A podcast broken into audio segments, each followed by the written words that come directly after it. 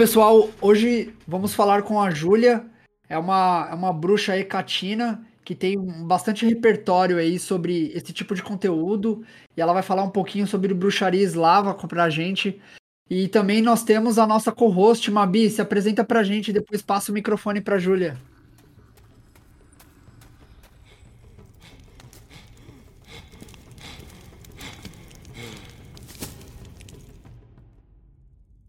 É, eu sou a Mabi, eu sou adepta de Kimbanda e do caminho da bruxaria obscura estamos aí descobrindo e contribuindo com nosso podcast Perguntinhas do Público, perguntinhas filosóficas e vamos lá conhecer essa bruxa incrível.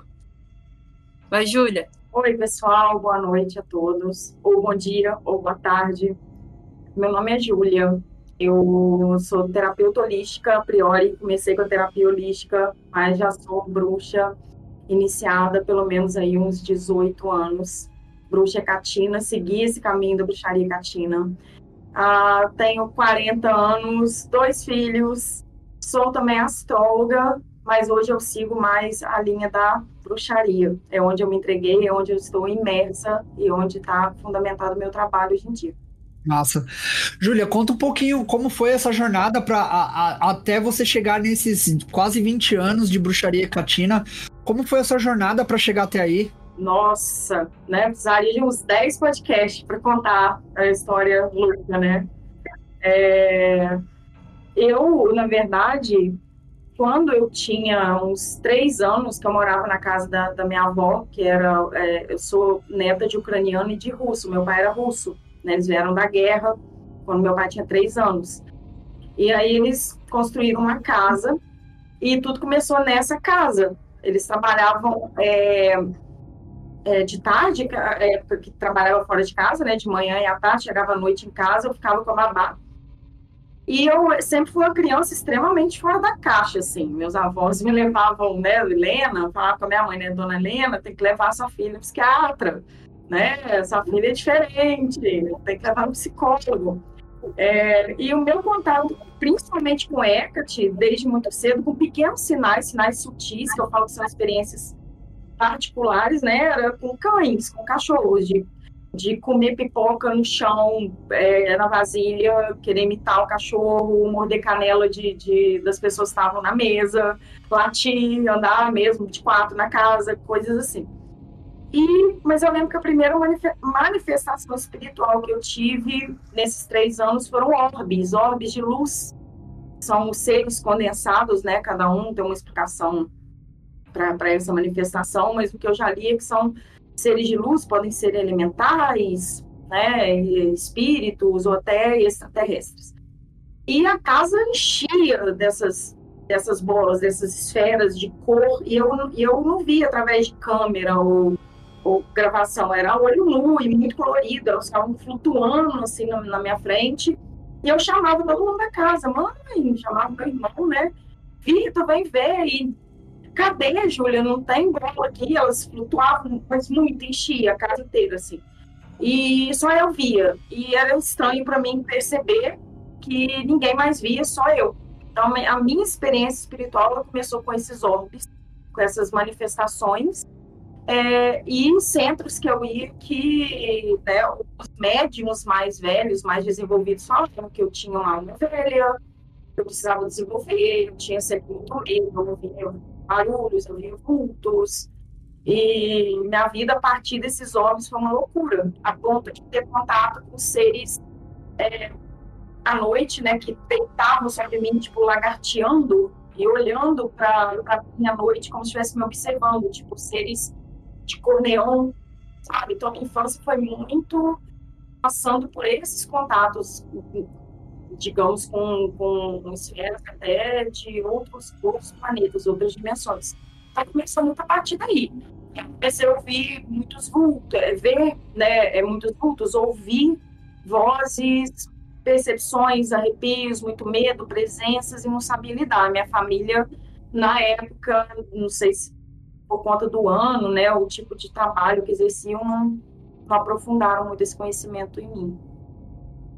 E você foi estimulando isso e tendo contatos e conversas com, com essas manifestações e elas respondiam a você? Como era isso?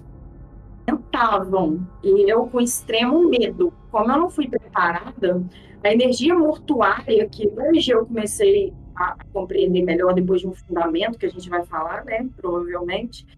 É, eu já tinha essa energia. Eu mexia, assim, eu via filmes de terror, eu sempre fui uma criança que, assim, eu era apaixonada pelo Jason, Sexta-feira 13. Eu achava o Jason lindo. A, pessoa, gente, mas é só uma máscara, né? Eu via aquela bota dele andando assim, eu vibrava com aquilo ali. Mas eu não dormia à noite. Aí, à noite, a vibração abaixava, né? E aí eu não conseguia dormir. Eles tentavam contatos. Eu lembro que a primeira manifestação mesmo de uma pessoa, de uma silhueta, foi o homem do chapéu negro, né? Com uma uma capa, ele ficava no patente da porta. E eu tentava não olhar. Eu chegava para o meu irmão Vitor, tem um, né, meu irmão chama Vitor, falava, olha, tem, tem uma. Tem um homem ali, Júlia, não tem um menino? Eu falei, tem homem. Eu escutava interruptor. Eles, eles tentavam me chamar a atenção com barulho de interruptor, passos na casa, todo mundo dormindo. Né? Mas eu procurava, assim, eu, eu fiz aquela brincadeira, a gente mexia na brincadeira do compasso, ah, tipo tabuleiro Ouija, é, brincadeira do copinho. Foi quando eu comecei a desenvolver aos 15, 15 anos a psicografia, que eu também sou psicógrafa. Então, eu tentei, mas extremo medo, assim. Um medo muito exagerado. E aí eu não conseguia é, deixar que essas energias se manifestassem ao ponto de eu bater o joelho no chão e falar assim, tira de mim, porque começou a me perturbar a partir da adolescência, porque eu não soube lidar com isso. É, esse caminho ele foi todo muito é, sozinho, muito autônomo. Ou você teve alguma influência dos seus pais? Porque a, a gente vendo seu perfil, a gente viu que é, é, seu pai teve um teve dentro da Rosa Cruz, né? Você tem um, uma alguma influência em relação a esse momento da vida dele, né? É uma história bem complexa, porque assim, depois a gente foi descobrindo que eles foram um pouco para o kardecismo, não como, digamos, entre aspas, né, religião. É, mas começaram a ter esses episódios de papinho, de um médium em casa. Eu tinha ali por volta de uns 15, 16 anos, é, quando tinha essas sessões, acho que, se não me engano, toda terça ou quarta-feira. Eu me trancava na sala, ficava, era, era um medo extremo mesmo, porque eu sentia muita presença.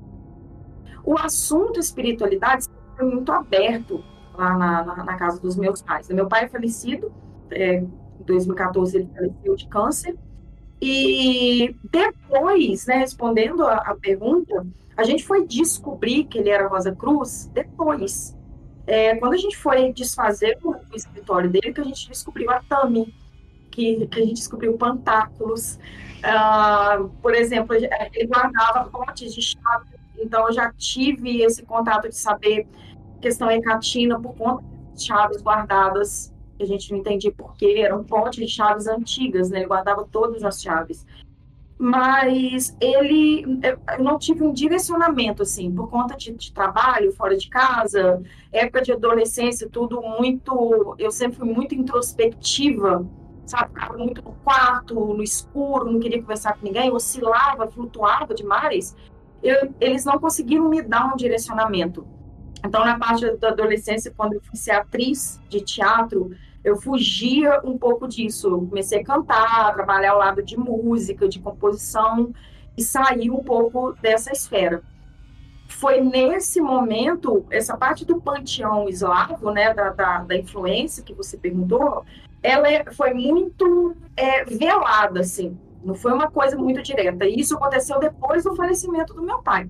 Que a gente foi descobrir os saltimbancos, a minha linhagem dos ciganos também, é, dos vikings, que a gente foi percebendo com, com, fotografias e com os trabalhos do meu pai, que era muito malocado, né? E aí uma maleta da, da Rosa Cruz, que estava num sebo aqui em Cataguases, um, um rapaz encontrou essa mala o meu filho mais velho foi fazer aula particular com, com o iniciado da Rosa Cruz. Quando ele percebeu o sobrenome Gublinski, ele falou: Eu tenho uma, eu tenho que entregar uma coisa para a família. A gente, essa mala, a gente nem sabia dessa mala. Quando o Túlio, esse meu filho, chegou com a mala em casa, que a gente abriu, a gente viu todas as apostilas, né, as, as monografias ali do, do meu pai, que ele atingiu, acho que até o terceiro grau. Então a gente achou assim extraordinário essa mala chegar depois de tantos anos, porque parece que ele tinha doado para ninguém encontrar. E aí depois de muitos anos essa mala voltou para gente. E eu tive a permissão de abrir. Ah, foi incrível. Que legal isso, que, que interessante essa parte. Sim, incrível. Então, foi o meu pai, quando eu me iniciei no, no, no reiki, que eu comecei com esse caminho mais holístico, a priori, ele, eu tive um desdobramento que ele pegou, colocou a mão no meu ombro e falou, ô Júlia, vem cá, num, num desdobramento, a gente tinha falecido. Aí ele pegou uma cartolina, cartolina bem a cara do meu pai mesmo, pegou um pincel atômico e escreveu assim, Jesus Hermético, porque ele, ele tinha um ataque meio paulista, né? Aí ele falou, Jesus Hermético, e pôs a mão no meu ombro, estuda que você vai precisar disso aí. Aí eu acordei.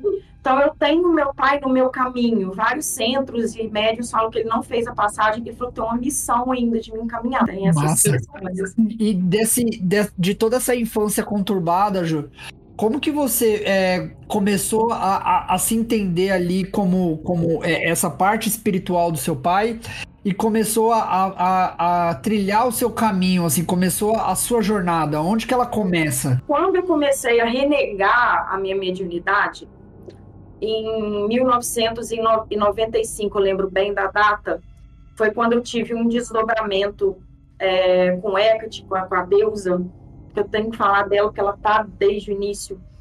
E, e ela literalmente rachou um raio na minha cabeça, assim, no meu coronário. Eu estava no alto de uma colina, eu vi aquela, aquela figura, aquela manifestação do, do manto negro, da face anciã, e estava chovendo muito e bateu literalmente um raio. Eu acordei com a sensação de morte, assim, eu descarregou aquela, aquela energia em mim eu senti flutuar e, e subindo, meio que vou colocar morta, né, falecida. Quando eu acordei, como se eu tivesse caído de, de novo na cama e com, a, com as descargas elétricas no corpo ainda. E eu não tinha entendido nada. Aquilo ali, a priori, foi um divisor, mas eu era muito nova, 95, acho que tinha uns 12 anos, 13 para 13 por aí. E eu não entendia é, muito bem o que, que era, que manifestação de deidade era aquela ali duas, dois dias depois, eu estava andando sozinha à noite, voltando da casa de uma amiga, e quando eu passei numa encruzilhada, eu lembro disso, porque eu tenho uma memória da minha infância, assim, minha mãe trocando até minha fralda com dois anos. Então eu lembro desses episódios. E eu estava passando numa encruzilhada quando veio uma cadela negra atrás de mim tem essas simbologias do, do, cachorro, né? E ela me acompanhou até em casa. Foi quando eu dei um pedacinho de pizza para ela, ela acabou entrando e ficou com, conosco assim uns dois anos. Sempre me protegendo, me levava na escola. Quando dava cinco horas da tarde, ela me buscava na escola. E também desapareceu da minha vida de uma forma tipo repentina. Ficou por dois anos ali. Então, nessa época, eu reneguei e aí foi quando a deusa apareceu e, e é o que a gente verificou em Búzios, né, com outros sacerdotes, essa é, consagração, essa iniciação vertical, né? E, e nisso meu pai com os trabalhos no escritório, porque isso foi muito paralelo, não foi uma coisa é, é, consciente. Aí, a partir dali que eu fiz o teatro, fui perdendo muitas pessoas na, na minha família, e foi quando a primeira manifestação mais clara dela foi quando eu perdi uma prima de acidente de carro com 17 anos. Ela tinha 17, eu tinha 18 eu ouvi todo o, o batuque, né, do atabaque, e a gente tem quase certeza, assim, que foi uma, uma, uma coisa um pouco espiritual que aconteceu com ela, né? E aí eu ouvi, né, os barulhos, falava que a minha mãe estava saindo do ventilador e, e via ela indo para uma luz, mas eu não sabia o que que era. Uma semana depois ela, ela se acidentou, morreu de carro. Então foi tudo muito ladeira abaixo, assim, desse, de tudo que acontecia, eu tentava fugir e a situação retornava sempre com Hecate de forma muito subliminar. Massa. E, e aí, as, as suas práticas de, de começar a escolher alguma religião, começar a escolher um caminho mágico, seja ele qual for, é, após esse, essa iniciação vertical que você teve, começou quando, Ju? Bom, é, tudo tem muito parte da, da, da infância com adolescência, porque desde os 10 anos, mais ou menos, que eu também li muito livro de dragões elementais. Eu comecei, na verdade, com os elementais. O que me puxou muito ah, na bruxaria, que eu sempre falo que eu sempre fui bruxinha, é, foram os elementais, gnomos, doentes, fadas. Eu sou fascinada com dragão, estudo magia draconiana também. Tem manifestação de dragão no meu caldeirão. É, via gnomos na, na árvore enquanto eu estava na escola, eles me esperavam na, na, na, árvore. Eu olhei uma vez pela janela e vi um gnomo. E depois eu olhei de novo, ele tinha desaparecido, mas eu sentia a presença. Isso durante a infância com a adolescência. Depois dessa iniciação vertical, que eu fui estudar e começar a, a conhecer a Wicca. A Wicca, que foi a porta de entrada, na verdade. Eu tenho iniciação na Wicca, isso de forma, assim, é, iniciada por sacerdotisas, vamos colocar uns 18, quando eu falo assim, 18 anos atrás é o meu ponto, tanto com Hecate quanto na bruxaria, dessas iniciações, tá? É, na verdade, a, a Hecate é vista como a deusa tríplice, mas dentro da Wicca, mas ela não é representada pela deusa tríplice, mas a gente cultua ela como a tríplice lá, embora ela tenha a, as faces, né? E, e foi, foi do Bruno. Oi. Quando você fala de Wicca, Júlia, você fala de uma Wicca é, mais eclética, assim, ou foi uma coisa mais tradicional, como os alexandrinos, os gardnerianos? Eu comecei estudando os gardnerianos, mas depois eu migrei para Georgina, que é mais eclética. Algumas questões da Wicca, né, eu, tenho, eu tenho muito respeito, eu sou muito grata aos meus grandes sacerdotes, mas é, a Wicca ela, ela ficou um pouco obsoleta, na minha opinião, em questões de, por exemplo, práticas que hoje a gente vê ah, do neopaganismo, que não são muito aceitas e a Wicca, realmente, alguns wiccanos, a maioria, é muito rígido quanto ao uso de alguns elementos da magia, que eu comecei a perceber que a gente tem a liberdade de, de, de abrir esses caminhos, né? Então, assim, eu comecei na Wicca eclética, tá? A, a que a gente chama de Georgina, foi o, a tradição que eu mais me adequei, mas aí, quando eu fui me desenvolvendo com os fundamentos, com as minhas práticas pessoais e vivências e pedidos da deusa, né? O que tem coisa particular, tem o histórico, mas tem a, a, a experiência da, da, bruxa, né? Que muitos não entendem, assim, vão questionar, vão, vão, vão criticar, né? E aí eu percebi que ali era muito pequeno para mim, não em questão dos ensinamentos da Wicca, porque a Wicca que abriu a porta, né? A religião antiga ela que abriu mesmo a, a, a, gente deve muito assim gratidão a Gardner por isso. Mas eh, depois ficou um, um, espaço muito pequeno diante das práticas. Fica uma coisa muito de festividades celebrações hierarquia e, e as práticas mesmo você fica um pouco engessado. Aí por isso que eu comecei né não que eu me desliguei eu tenho contato com eles ainda e eles me respeitaram, mas agora eu sigo a bruxaria mais solitária e eclética e hecatina. Massa. E aí, depois, depois da Wicca, Ju, você, você começou a, a, a, ter sua própria prática? Ou você foi se espelhando em alguma outra prática ou passou por algum outro local? Aí eu já caí. Aí que foi quando a deusa já tem. Ela já, já tô mostrando sinais ali. A teimosa, eu já falei com outros sacerdotes que eu sou muito teimosa. Eu já ouvi isso de outros sacerdotes. A teimosia tanto de, de, de inflexibilidade com alguma questão, como também de teimosa de atiçada para a magia, né? E foi aí que eu já caí mais de paraquedas, assim, comecei a estudar mais sobre Hecate. Então, assim, sempre fiz pequenos cursos, iniciações com bruxas que eu gosto, que são minhas mestras, magia draconiana, magia elemental, a bruxaria natural, e os livros, né, igual do, do Scott, por exemplo, Cunningham, mas comecei muito, né, aquela coisa, né, o, o Bruno, Mabi, quando aquela bruxaria muito menina no início, muito dozela, tá lidando com cristais, com incenso, com elementais, de repente vem uma deusa negra e aparece na sua frente, né? Tipo assim, onde caminho que você tá indo? tipo isso. Massa. Ô, ô Júlia, e aí, é, com toda essa imersão quais foram ali os seus principais livros bases para poder é, é, começar a aprender isso? Quais foram, sei lá, os seus cinco livros bases para você falar assim, putz, se eu fosse começar, de vez eu ter lido esses dez livros, eu queria ter lido só esses cinco aqui? Nossa, a gente já começa com um pesado que é o livro São Cipriano, né? Boa. São Cipriano. É, daí aquele divisor, assim, se eu, eu tenho ascendente em peixes, mas o bom é que eu sou capricorniano, então eu mantive a minha, a minha sanidade mental, né? Porque eu falo que o ocultismo, você fica andando na beirada, ele é uma linha tênue ali pra loucura, né? E o livro São Cipriano é uma eterna encruzilhada de, de, de, loucura e, e, sensatez, né? É uma eterna encruzilhada, né? De, de muito doido e, e de olhar para a razão e olhar para a sensação, né? É bem isso. E então, São Cipriano, livro negro, né? São Cipriano. É o Big Blue, que é o, o livro da, da bruxaria mesmo, o original, que a gente é, estuda muito da a Wicca, né? É, livro Mestre dos Feitiços, é um livro dessa grossura que eu tenho aqui, não sei se vocês já ouviram falar, que tem muitas práticas. É, é incrível.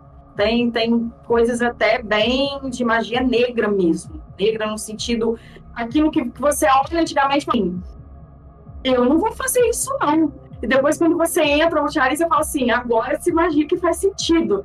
Né, gente? Às vezes eu preciso fazer isso aqui. A gente já entra muito para essa parte. Esse livro, ele é bem... Oi? Esse Sim, livro mestre é um que tem vários volumes?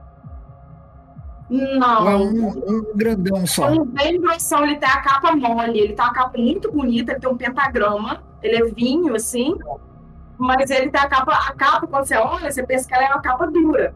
Muito bonita, mas é capa mole. Eles não quiseram investir muito na capa, não. Mas o conteúdo, assim, é bem legal. Tem desde astrologia até simpatia, amarração de tudo quando você pode imaginar. É um livro bem louco, assim. É, e depois, né, aí do Scott Cunningham, livro de bruxaria natural, história da bruxaria, vários livros, né, pequenos, pequenas literaturas, pequenas grandes literaturas, né, para começar a entender ali a história. E, e depois eu já parti para, como eu falei, né, de que, que a deusa manifestou mesmo para mim, o chamado, eu já comecei a migrar para fazer essa ponte para a bruxaria catina. E eu tive acesso a Teogonia, de, de Exildo, a bruxaria, os livros da, da Márcia C. Silva, que é Bruxaria Catina, as Faces de Hecate, livros, né, é, mais de literatura brasileira, porque, na verdade, a gente não tem muito conteúdo ecatino em português. A gente tem a Solita Teste, tem o Hecateon, né, do Jack Gray, que é bem, que esse é bem cabuloso mesmo, mas a gente não tem muito, muita coisa traduzida da deusa. Então, comecei muito pela, pelos artigos acadêmicos também, para começar a entender correspondências, rituais de apresentação, de, de culto, né? Da, da, de Hecate. Foi assim que começou, na verdade, cair meio de cabeça ali. E, e conta pra gente, quando, quando você falou é, bastante ali sobre magia draconiana, é, quais foram ali as suas bases sobre magia draconiana? O que, que você leu? O que, que, que, que você participou disso? Ou fez de prática para começar a ter a, a contatos com tipos de magia draconiana? Conta um pouquinho pra gente dessa, desse seu envolvimento com magia draconiana. Magia draconiana, Bruno, eu recebi uma sintonização de uma sacerdotisa mas é, é muito foram estudos muito vagos assim de livro esse mestre esse livro mestre dos feitiços tem ali as espécies de dragões por exemplo eu conheço a espécie que me acompanha que é o Amphiter ele tem um, um cucuruto assim na, na, na, cabeça ele sempre me manifesta assim nas chamas é, e mas pequenos compilados de, de livro. A magia draconiana eu vou muito, assim, eu recebi a sintonização, mas eu vou, vou muito no meu feeling. Né? Acendo, por exemplo, três velas vermelhas, eu coloco uma jaspe vermelha no altar, eu faço meditações para chamar o, o, dragão, ele já manifestou algumas vezes as escamas, ele mostra até as escamas, assim, a única coisa que ele não me mostrou até hoje são as cores dele, né, mas a escama é bem limitadinha, assim, mas são magias que eu vou no meu feeling. até porque o dragão também é muito ligado a, a Hecate. Então, é, fica uma coisa, por exemplo, o altar dela, eu não gosto de misturar com outras deidades, o dragão fica lá. Né? O dragão fica do lado, mais ou menos do lado dela, como se fosse um, um elemento de, de, estimação né? da horda dela ali. Ele é um, um, uma criatura da horda dela. Mas a magia draconiana eu fui no meu feeling, assim. Eu, é, eu sinto de fazer e aí eu vou cultuando. Júlia, conta pra gente como que você hoje estrutura, já passando ali pro, pro, pra próxima etapa nossa, como que você estrutura hoje e você vê toda essa, essa, entre muitas aspas, esse sincretismo da Hecate com a Morana, é, você vê que é, são é um para um as similaridades, ou você acha que existem algumas, algumas é, particularidades de uma e particularidades de outras? E, e, que uma foi manifestação da outra, uma foi reencarnação da outra. Como que você vê? Começa a, a, a pincelar assim pra gente como que é a estrutura dessa sua egrégora. Eu vou falar uma coisa que as Ecatinas vão escutar e eu amo a madre, viu, gente? Mas assim, Morana, ela tá é como se o, o fio condutor dela tivesse ligado de uma forma mais ancestral Tá? Porque eu acredito que Hecate, é, eu fundamentei essa deusa em outras encarnações, em outras luas, muitas magias, né? Mas Morana está ligado mais a, ao meu panteão eslavo ancestral. E quando eu brinquei que, que algumas hecatinas vão falar, ah, não tem como ser mais terrível, a questão não é nem a, a comparativo, que as duas têm sincretismo, tanto que tem os cabelos negros, a pele muito pálida, tem umas correspondências muito parecidas. Mas Morana é uma deusa mais. Uh, como, como que eu vou trazer a palavra? É, é titã, né? Uma deusa titânica, mas Morana ela é bem mais agressiva. Ela é uma deusa mais impiedosa. Eu percebo que Hecate, ela, ela tem a face, né, o epíteto brimo, que é a questão da terrível mesmo, mas ela vai entendendo o que está acontecendo na vida da, de suas filhas, né, de suas sacerdotisas. É, já a Morana, não. Ela, foi uma, ela é uma deusa que se apresenta assim, se você, Bruno, ou Maria, acender uma velhinha, riscar o ponto dela e chamar por ela, uma semana ela está fazendo contato. Ela gosta de ser cultuada. Legal. É, Legal. Faça isso. A tia é mais criteriosa, é mais exigente, é, mas Molina, para quem gosta de trabalhar com uma. está precisando de, de uma proteção, de uma coisa mais agressiva, eu, eu costumo trazer a energia, energia dela. Né? Então, assim, do que uma energia, uma energia mais impetuosa do que uma energia mais de limiar e, e, e... Sim, é a deusa da, da morte. Você vê o russo, gente, que não tem muito medo, é o povo meio local, né? É, eles esperavam, ficavam doidos assim para terminar o inverno, porque ela é a deusa das pragas, né, da doença, da morte, do inverno e, e eles esperavam, né, terminar quando começava a primeira gotinha ali, a primavera começar a apontar, eles já vibravam, já faziam os rituais de agradecimento dessa deusa embora dali, porque ela trazia realmente a morte, né, como simbologia. Então, eu, eu vejo muito essa questão assim, é, Hecate me traz pequenos pesadelos, que é um dos sinais quando a deusa quer mostrar alguma coisa. Morana, ela já solta marreta na sua cara, assim. É, é, pesadelos agressivos de você desdobrar e sentir taquicardia, por exemplo, quando, quando acorda, né? Morana se apresenta muito para mim na forma mesmo do gelo, com a Hecate é com cães negros, Morana com cães é, lobos brancos, cisnes, né? Mas voltado lá para o leste europeu, para o gelo, para aqueles, aqueles Alpes, né? É dessa forma que ela se apresenta. Mas o sincretismo que eu vejo da, das duas é pelo altar, pela energia do altar, que eu misturei um pouco a energia das duas, mas é muito incrível. Vou falar um negócio com vocês. Quando eu faço culto utilizando a energia de Hecate, ou rituais, às vezes que as pessoas me encomendam, a chama com a mesma, com a mesma erva, o mesmo elemento que está ali, a chama é laranja, bem forte. As chamas, quando eu trabalho com morana, é totalmente azul. Então, assim, é, aparece azulado, com, com o mesmo elemento. E uma vez eu fiz um, um rito com as duas, a chama ficou metade laranja, metade azul. E, e como que é, é essa estrutura do, do, do, seu culto, assim? Ela, ela tem sacerdócio? É, você já institui como uma tradição?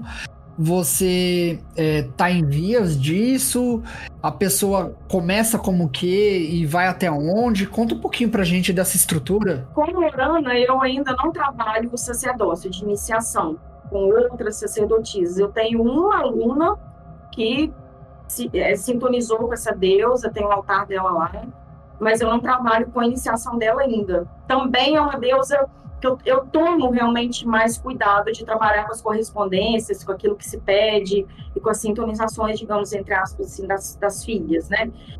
É, já com Hecate, eu tive a iniciação vertical, depois eu me iniciei e fiz uma auto-iniciação. Me iniciei com uma sacerdotisa, depois eu fiz a minha auto-iniciação de apresentação à deusa. Hoje eu tenho Coven, que inclusive tem as minhas alunas do curso, algumas alunas, umas até, duas fizeram até um ritual comigo, é, coletivo, vieram aqui na, na, na, minha cidade. E, e aí eu tenho a, a, os meus cultos, tanto dentro da, da auto-iniciação da Wicca, que eu ainda trabalho, quando a pessoa quer conhecer a, a Wicca, ou sinton, sintonizar com a energia, é, a gente faz ali a, o, as 13 luas, né? O processo das 13 luas, os sabás que precisam ser completos, né? Um misbah. Eu tenho esse curso, essa parte de é, atuação como sacerdotisa. Como é que é também uma coisa que eu tenho mais liberdade. Essas alunas, por exemplo, foram consagradas aqui em Cataguases depois de um ritual de iniciação online, de sintonização online, elas foram consagradas aqui que a Deus pediu. Então, eu já tenho iniciadas na, na bruxaria, mas o que, é que a gente pede? Você está perguntando como que funciona o culto, digamos, em fundamentos, Bruno? Eu acho que nem como fundamentos. Por você, é, é, isso for um assunto muito, muito é, interno, não. É mais é, é, é como vocês estruturam, assim, é, é existe, existe um, um, Deus maior, um Deus menor, um, uma série de espíritos que vocês chamam. Como, como que você consegue é, explicar essa estrutura, sabe? De, de cos, cosmogonia, assim, de, de panteões que vocês adoram e etc. Eu me desliguei. O único panteão que eu sigo ainda é o eslavo, mas em culto mais pessoal. É, o Hecatino, é, a gente trabalha com fundamentos, tá? Não tem problema nenhum de falar de fundamento aqui, não. A gente começa com rituais de, de apresentação, de culto, de dedicação à deusa, com as velas das, das três cores, tá? com as correspondências, monta o altar com, com as ervas que ela gosta, com os elementos, né, os fetiches que ela gosta. É, e a partir dali, ela, é, é como se a deusa pedisse para você aprofundar mais esses cultos, esses fundamentos, para que ela se aproxime de uma forma mais visceral e não somente sutil. E, e, essa, essa aproximação, é, essa simbiose, ela se dá por algum oráculo ou você é o oráculo da, da deusa? Já é, acontecia mais através do tarô, do pêndulo, da psicografia, principalmente de médiums que tinham uma clarividência, porque a minha clarividência é de tela mental. Ela não é muito a olho, é, não é muito a olho nu. Então, por exemplo, vou citar o exemplo do meu filho de 4 anos, que é médium, né? Está descobrindo que ele está desenvolvendo. Ah, do nada, outro dia lá no espaço holístico, ele falou assim: Mamãe, Hecate estava ali, atravessou na frente do banheiro. Coisas assim. Só que eu converso, eu trabalho muito isso as pessoas que falam assim, que me vê como bruxa catina, e tudo é Hecate. Aí eu, ele é pequenininho, eu falei: É, é a mamãe do céu. Né? Eu falei assim com ele. Mas eu falo muito com as pessoas, gente, tem emissárias da deusa, tem as sacerdotisas dela. Não é assim, não é que eu tinha um tá no meu espaço ela não tá morando ali. A primeira, a primeira aproximação que eu tive com essa deusa, eu fiquei de cama três dias. Não é uma energia, né? Ela não tem, é um cosmos incompatível. Então, assim, ela aparece muito através de outras pessoas, principalmente quando eu estou em momentos, às vezes, de, de precisar ser protegida, ela começa a sintonizar com centros gente que me conhece aqui de centro, que começa a aparecer mariposa lá, uma mulher com capuz ne é, negro, eles falam, gente, uma mulher, Júlia, uma, uma velha de capuz, pálida, tá aparecendo aqui para mim. É, minha mãe já conseguiu ter sinais, as pessoas me trazem, eu falo, opa, até o dia que ela mandou Kerberos morder minha mão, né? Você está desatenta. Eu acordo com uma mordida de Kerberos com o braço tremendo na hora que eu acordei. Falei, o que, que é isso? Fui lá pro meu altar e falei, deixa eu ver o que, que ela tá querendo. Então, assim, começa muito através do oráculo, mas essas coisas estão é, despertando para outros campos de desdobramento. O último desdobramento que eu tive com ela, eu achei muito fofinho da parte dela, que ela ficou distante, numa, no meio de umas árvores, olhando para mim, mas ela estava me pedindo alguma coisa. Ela não aproximou. Mas quando eu acordei, eu acordei bem cansada.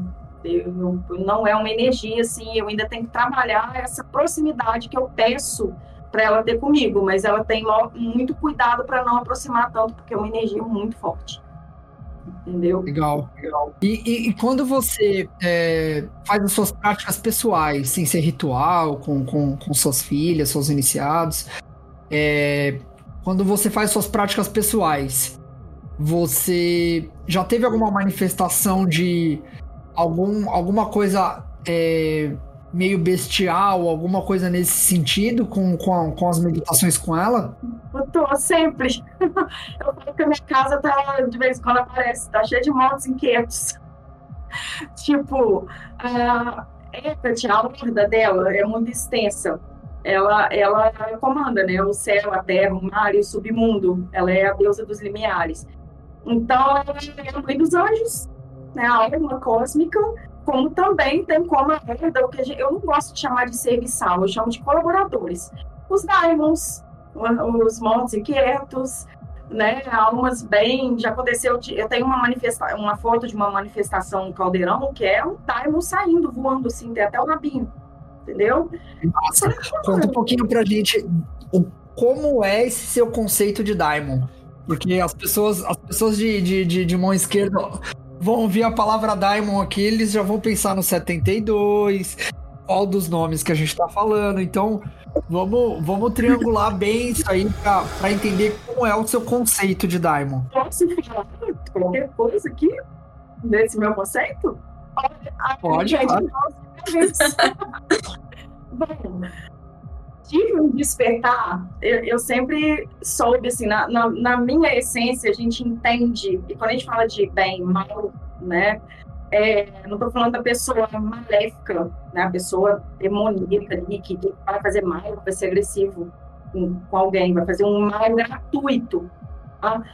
Mas eu comecei a entender, caminhando com, com essa deusa e todo esse, esse despertar, esse balanço mesmo de, de luz e sombra então já começa bem por aí.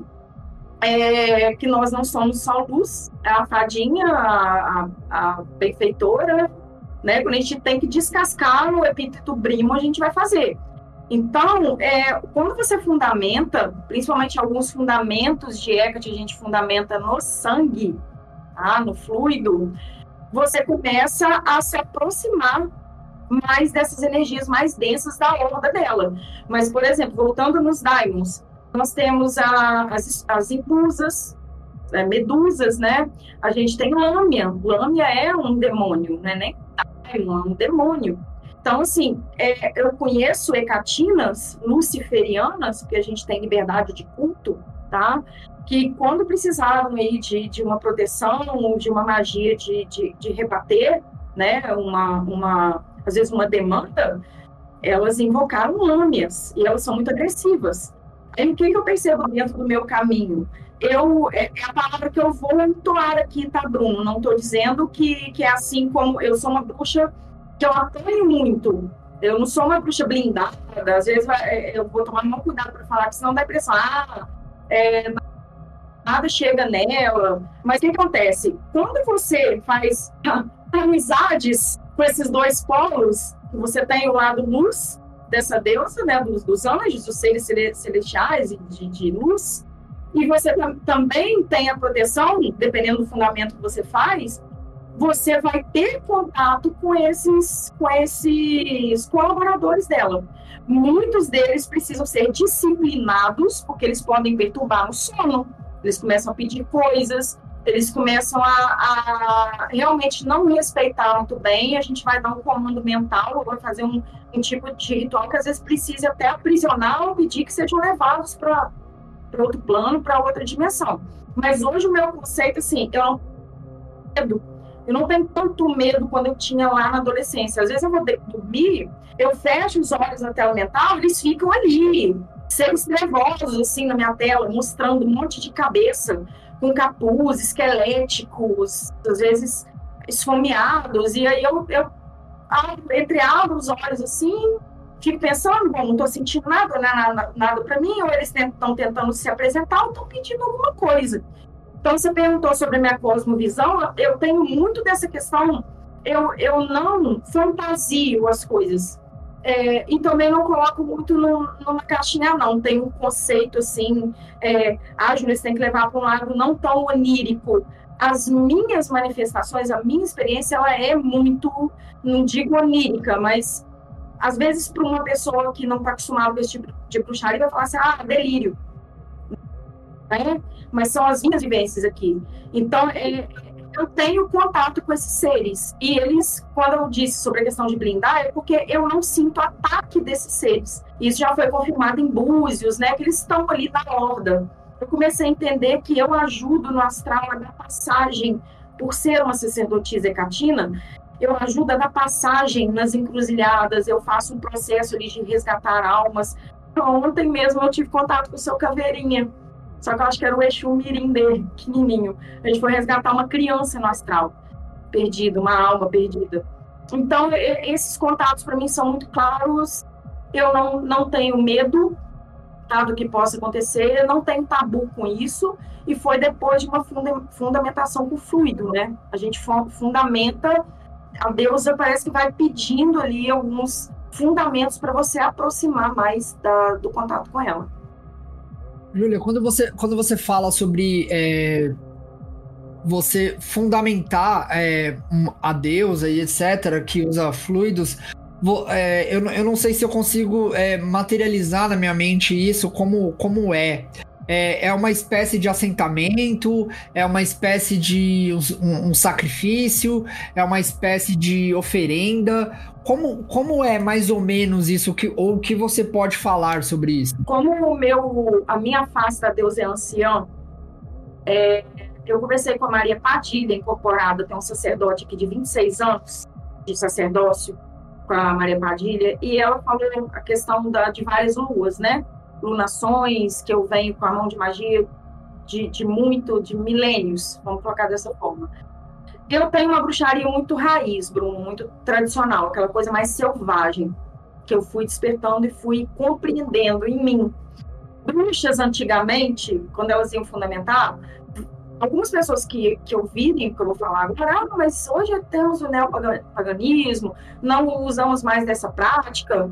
Eu comecei a compreender que quando você vai fundamentar uma deusa pelo menos uma deusa como Hecate, é, chega um ponto que limita o uso dos ovos, né, ou de sangria, de, de por exemplo, de romã, a misturar urucum no leite. Eu comecei a perceber que isso é limitou, engessou a, a, tudo que a deusa começou a manifestar, tá? Bruxas antigamente cavavam buracos elas escondiam, pareciam umas topeirinhas ali, né? Cavucava ali, cachorrinho, enterrava. Então, eu tenho muito essa questão de é, fundamentar no mato, né? Geralmente na lua minguante ou na lua nova, de enterrar os fetiches dela e de consagrar como sagrado, isso é uma coisa sacramentada, na linha de sangue, né? Com animal feminino, de, de, é, né? Geralmente feminino. E aí as pessoas vão pensar, ah, o sacrifício. É engraçado, né, que o animal parece que sente essa sacralização, ele meio que se entrega na, naquele momento, e é um pedido da, da divindade. A gente entende como um pedido. Algumas pessoas, é muito parecido com o candomblé, não sei se na Kimbanda é assim, é, de você se alimentar daquele animal depois, você pode deixar as vísceras para os animais de rua, para os cães, tá? Que é, isso é muito poderoso para a deusa. E aí você fundamenta, você fecha aquele buraco, você sela aquele buraco, pode inclusive lidar é, com sangue menstrual, por exemplo. Depois você dá uma. É tipo fazer um xixizinho no poste, assim, marcar território, entendeu? E você faz, você faz esse, esse, sacrifício como algo sagrado, não é uma coisa assim, ah, aconteceu uma demanda para mim, eu vou. Não que tenha um, qualquer problema na prática de outras religiões, né? Porque eu não estou falando de religião, eu estou falando da bruxa raiz, de como elas ah, se viravam, às vezes, com demandas acima delas, né? Como que elas é, agiam no culto muito arcaico, é uma coisa muito arcaica. Então, eu sou dessa coisa arcaica da, da, coisa selvagem, do viking, que imola, inclusive, cordeiro, né? Eles imolam cordeiro. Tem um negócio que eu acho interessante que as pessoas falam assim, ah, é, a negra foi lá, matou uma galinha preta e ofereceu para o Exu dela, é macumbeira, né? A, a, a lourinha do olho azul mata um cordeirinho branco, nossa, é para Odin, que gracinha. Então tem, tem, tem muito preconceito nessas questões entendeu? E, e, e você começa a perceber que esses fundamentos são extremamente naturais, são a pedido da divindade. A gente tem aí a, é, nos hinos órficos, né, nas canções para Hecate, a, a questão do sacrifício animal como sacrifício a, sagrado. As pessoas se alimentam depois, é, tem um propósito para aquilo ali para fundamentar como energia vital, inclusive para a horda dela, porque a horda dela, esses daimons, eles se alimentam e caso aí é uma questão muito protetiva também, Bruno, porque é, é igual você falou, é como se fosse assentamento. Depois você acende uma vela visualizando o, o seu local sagrado, você põe a mão lá e fala assim, rastreia. Você vai dormir em paz. Então é bem dessa forma que funciona pelo menos dentro do, do nosso cubo. Eu, eu não sei se você já, já, já assistiu um filme chamado Aquelarre. E quando você fala muito de, de coisas antigas, de primitivismo, animismo, toda essa coisa, é, eu tentei fazer algum link com, com, com esse tipo de prática mais tribal, mais sabática. Você, você entende que a, as práticas são mais ou menos nesse sentido? Ou ela é uma coisa muito mais cerimonial para você? Para mim, assim, é mais cerimonial. A parte mais é, é, tribal esse, esse filme não vi, depois você, você deixa lá para mim para eu, eu poder assistir, que eu adoro. Eu sou devoradora dessas de, de filme, documentário e, e, né, e séries. É, tribal a, a, nível de uma coisa muito primitiva, não. Assim, eu, eu, eu, eu consegui equilibrar um pouco essa questão da selvageria, uma coisa muito selvagem, a todo custo, sangue nos olhos, né? A não ser que aconteça uma coisa muito, uh, né? Vamos colocar uma coisa, sei lá, muito catastrófica, assim, de você é, levantar fogo e sangue por uma coisa é, mais selvagem, por um motivo muito, sei lá, algoz, né? Mas é, tem a, essa ritualística que eu faço tem a prática do, do sangue, dos fluidos, no sentido mais sagrado, mais fechado, mais ritualístico. Vou ali, eu, eu leio os epítetos dela, é, coloco as orações, o hino, eu fiz uma música para a deusa, eu compus uma música, então eu toco uma música que eu mesma compus, que eu considero isso como uma, uma devoção, né, um presente, e, e, no final do culto que eu vou lá e faço a imolação, sacrifício, e, e o sacrifício, Bruno, às vezes nem sempre do animal de sangue quente, ah, já sacrifiquei lagartixa, né, o lagarto é um animal dela, então, às vezes, você e a gatinha deixa você chegar perto, ela deixa você pegar e ela nem se mexe na sua mão. E a danada ainda olha meio que nos seus olhos, assim, tipo, pode mandar ver. Exatamente. É uma, por isso que eu falo que é uma coisa muito de, de sacramento mesmo, sacralizado isso. Então, não é assim do nada, né? Veio a bruxa ali, mexeu com a família dela, e não, não, não, não trabalho dessa forma. Eu, eu, assim, falo que eu sou bem protegido, agradeço muito a, a isso. Então, eu não preciso mexer muito. O sangue, na verdade, é usado para os meus fundamentos, não é usado é, é para ataque ou para uma coisa mais tribal, nada disso. Uhum. Então você acaba usando o sangue ali, esse, esse processo que você falou, mas como uma, uma manutenção para fortalecimento da egrégora do seu pacto, da sua, da sua tradição com a deusa. Você não usa isso de uma maneira é preciso de mais poder para poder fazer algo, determinar algo. Você usa mais como uma manutenção, né? Isso. Eu tenho, eu falo com todas as pessoas e vou deixar claro aqui que eu tenho um ego espiritual muito. É, eu, eu, não, eu não penso assim, ah, filha da deusa, é a própria deusa, eu não tenho essas questões. Eu fico, eu, eu fico na minha, com o meu trabalho, eu tenho os meus propósitos comigo, com os meus clientes, com as minhas iniciadas, com os alunos, com as pessoas que querem aprender, porque a gente tem ainda os juramentos da Wicca, né, que é não negar uma informação, é amar o, a bruxa ou o bruxo que te atacou, inclusive. Eu tenho muito essa questão, talvez por carregar a face anciã dela, eu, eu perdoo muito, eu, eu tenho uma, uma faixa de perdão muito ampla.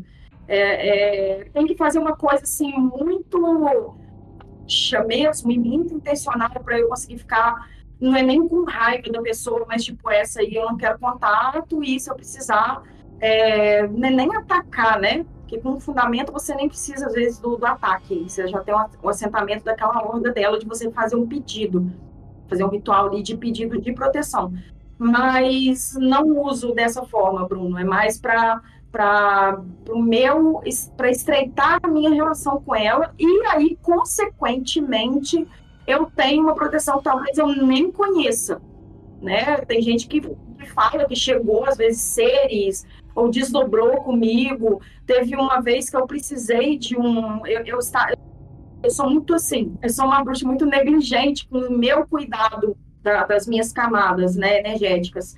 E teve uma vez que eu tava ali, energia vital drenando, drenando, drenando, o pessoal, Júlia, ó, você vai chover aqui falar comigo, e a Chu não faz isso, né?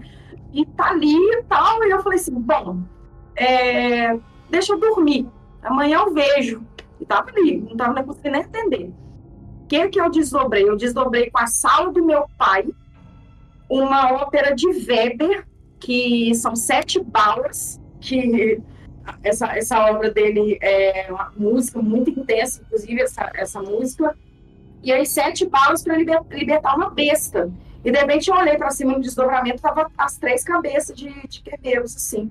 Então, assim, você não vai cuidar na, na, aí, não, então a gente vai cuidar no astral. E aí eu comecei a invocar quebeiros para conseguir sair da situação que eu estava. Com uma ópera de Weber que era do meu pai, que meu pai escutava. Então, são umas coisas muito loucas, assim.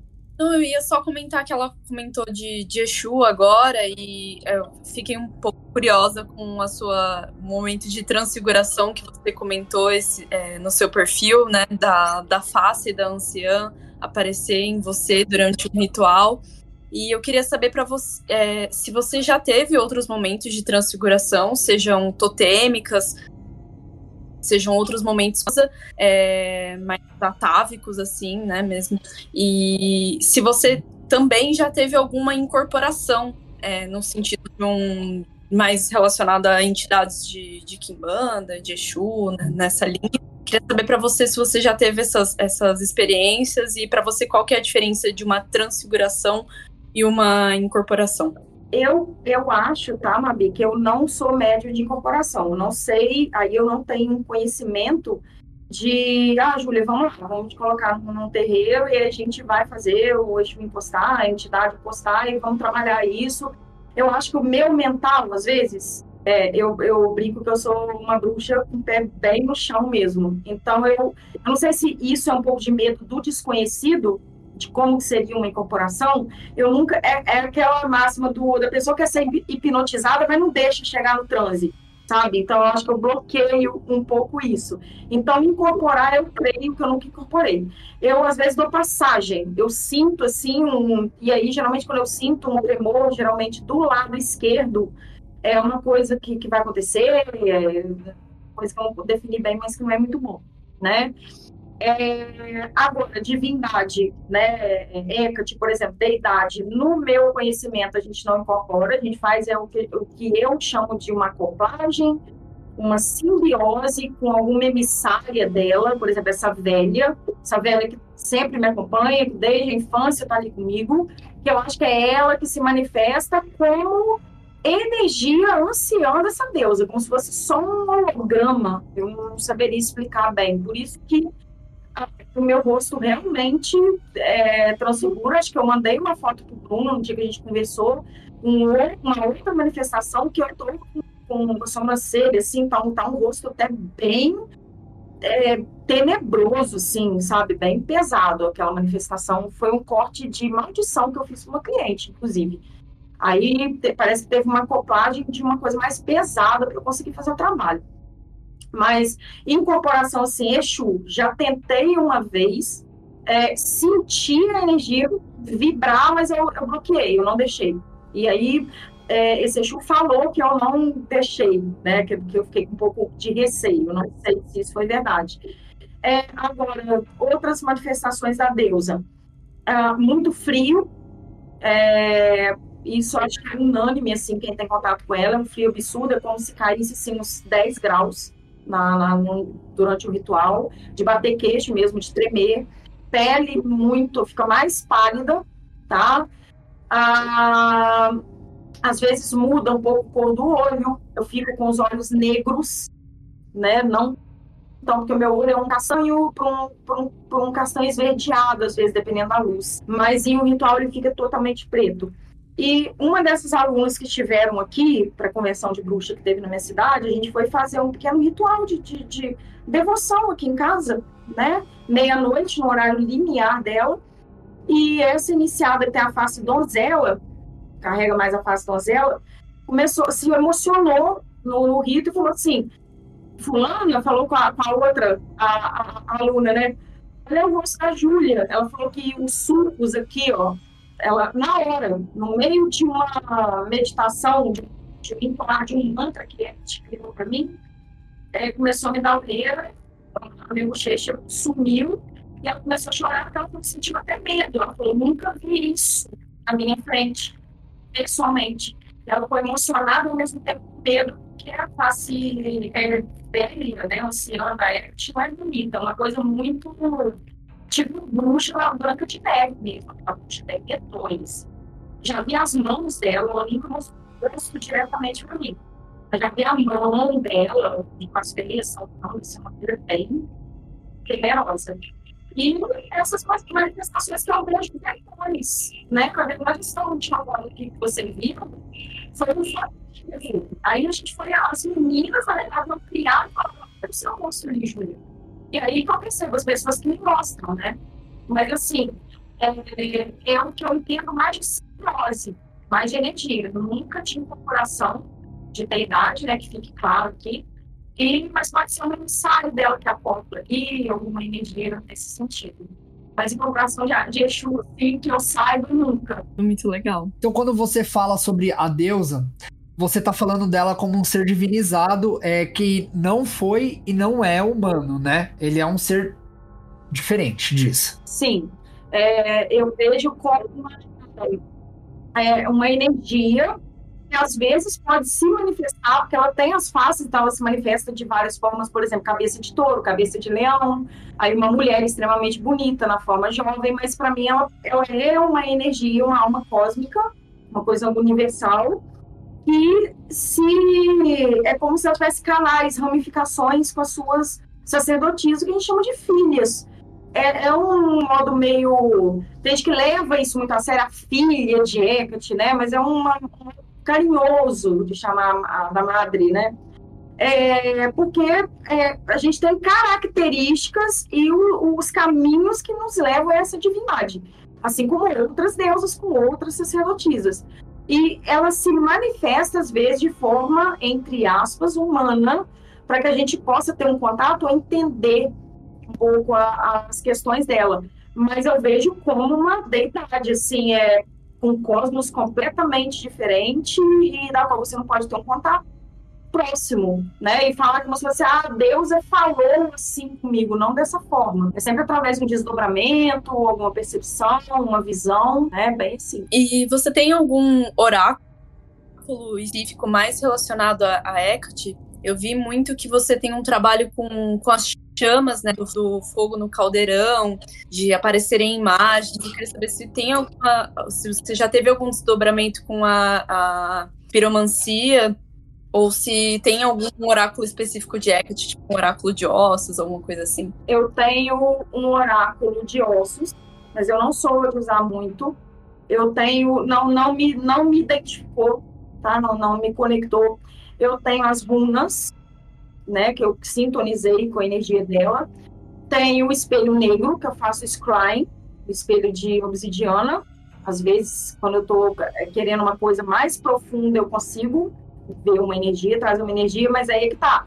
Esse espelho é um portal muito gigante para essas questões da, de um frio, né? De, de, de repente, a sala ali ficar quase que com névoa, uma coisa muito impressionante, assim. Então, eu, eu tomo um pouco de cuidado com o espelho negro. Pêndulo, né? Trabalho muito pêndulo, com, uma, com umas réguas, né? Uma, umas coisas que eu mesma criei. E, e o tarô mesmo quando eu quero alguma resposta, algo assim, eu abro o tarô. Bom, é, eu ia perguntar como que você fez é, para poder harmonizar é, tanto esse lado é, é, esse lado de luz quanto esse lado de sombra porque eu, eu percebo que você age muito na encruzilhada ali né é, entre os dois é, como foi para você é, começar a viver esse, esse lado mais sangue e, e, e fogo e, e, ter também esse lado mais é, espaço holístico e, e, ajudar as pessoas. Como, como que foi é, lidar com essa moralidade toda? Quando isso voltando da, da questão da infância, né, que eu tinha esses contatos com seres, acho eu mais de luz, vamos colocar dessa forma. É, o que que aconteceu? Eu precisei estreitar mais uh, esse lado mais terrível, digamos, da, da deusa por conta do meu trabalho. Quando eu comecei a trabalhar com magia, às vezes você faz um, um, um corte de amarração. Aí o mago que fez, o feiticeiro que fez, ele vai lá, descobre, se rastreou, uma pessoa contou, não soube lidar com aquilo ali, você vai e sofre uma demanda. Né? As pessoas te atacam, às vezes, aleatoriamente, vocês devem saber bem disso. E, e aí o que, que você percebe? Aquela questão da limitação que eu falei no começo, né? E determinadas magias ou, ou formas que você utiliza para magia de espelho, né? A gente a gente tenta todas as alternativas para não precisar. E quando eu falo precisar, não é no sentido de ah, eu demonizava sangue, nunca, nunca demonizei. Mas eu não precisava até então utilizar é, esse tipo de fluido dentro das minhas práticas. Na época, foi muito complicado para mim, no sentido de ter iniciação no reiki xamânico, então, é, energias assim, xamânicas, é, eu trabalho com registro acástico, que tem di direção para querubins, né?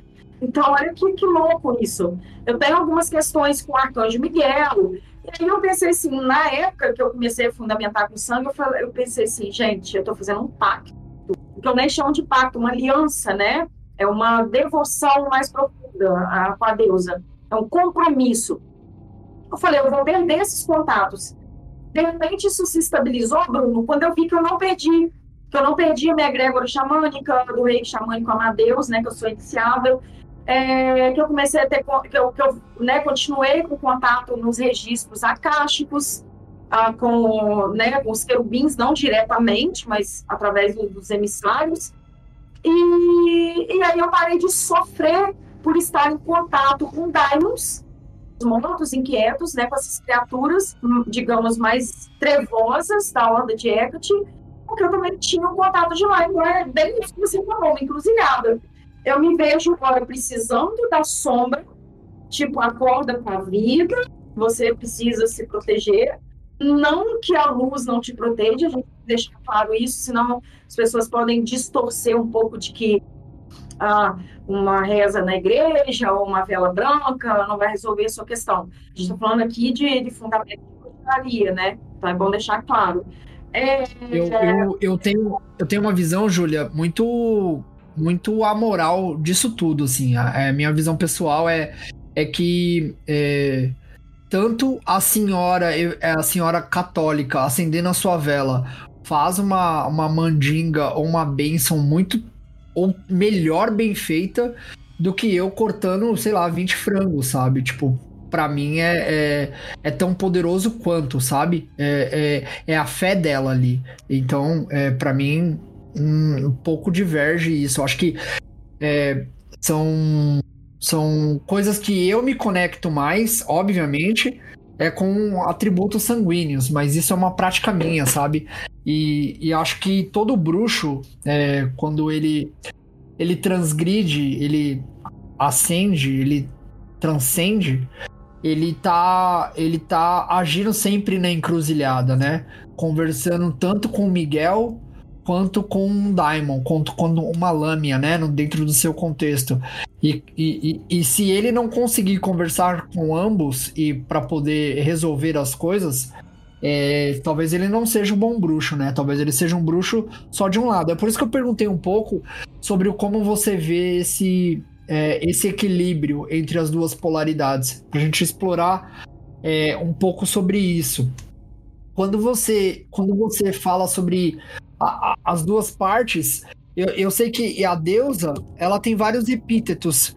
E, e, e como que você faz para poder, por exemplo, um filho você percebe que ele tá ali, ele é muito bacana, ele é muito bom, ele é muito é, devoto, e, e, ele ele, ele tem mais afeição com os epítetos é, solares, com os epítetos de luz. Você acaba direcionando ele para equilibrar com o lado de algum epíteto lunar ou não? Você só mantém o que ele é forte? Eu mantenho o que ele é forte.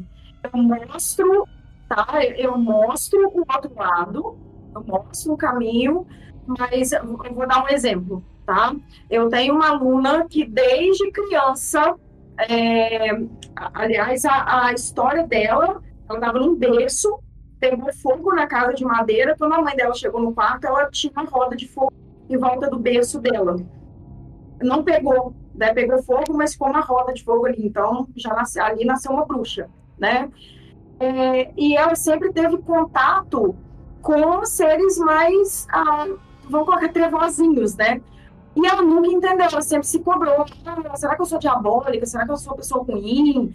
É, por que disso? É uma pessoa boníssima, com um coração, assim, né, é, é, extraordinário. E quando ela começou a fazer o meu curso, quando ela entendeu o que é energia catina, que ela viu a horda de Hecate, ela... Ah, então agora faz sentido. O que que acontece? Ela não veio dentro do meu critério, vou falar de uma forma chula, tá? ela não veio para essa encarnação para trabalhar na luz. Os anjos estão ali, ok. Você, nossa, a gente te ama, tudo, mas a gente já tem nossos trabalhadores. Você é guerreira, você vai trabalhar no fogo e no sangue, porque a gente precisa de você para isso. Então, é, eu entendo muito dessa forma, do que, que vem é, dentro de você de uma forma mais.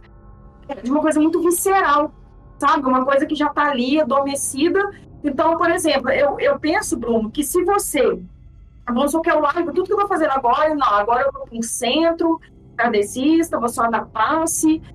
Isso é uma escolha minha, é um livre-arbítrio. Mas eu vou ficar é, sofrendo, né? Eu vou estar dentro de uma gaiola. É isso que eu sinto. Tipo, olha, não é esse o seu trabalho. Você nasceu com uma coisa, é, não digo maior no sentido de falar que, um, que uma pessoa que da passe não tem um trabalho digno, mas eu vim para um trabalho um pouco mais profundo, é isso que eu entendo. Então, eu direciono as pessoas que chegam até mim para aquilo que está dentro das vísceras dela.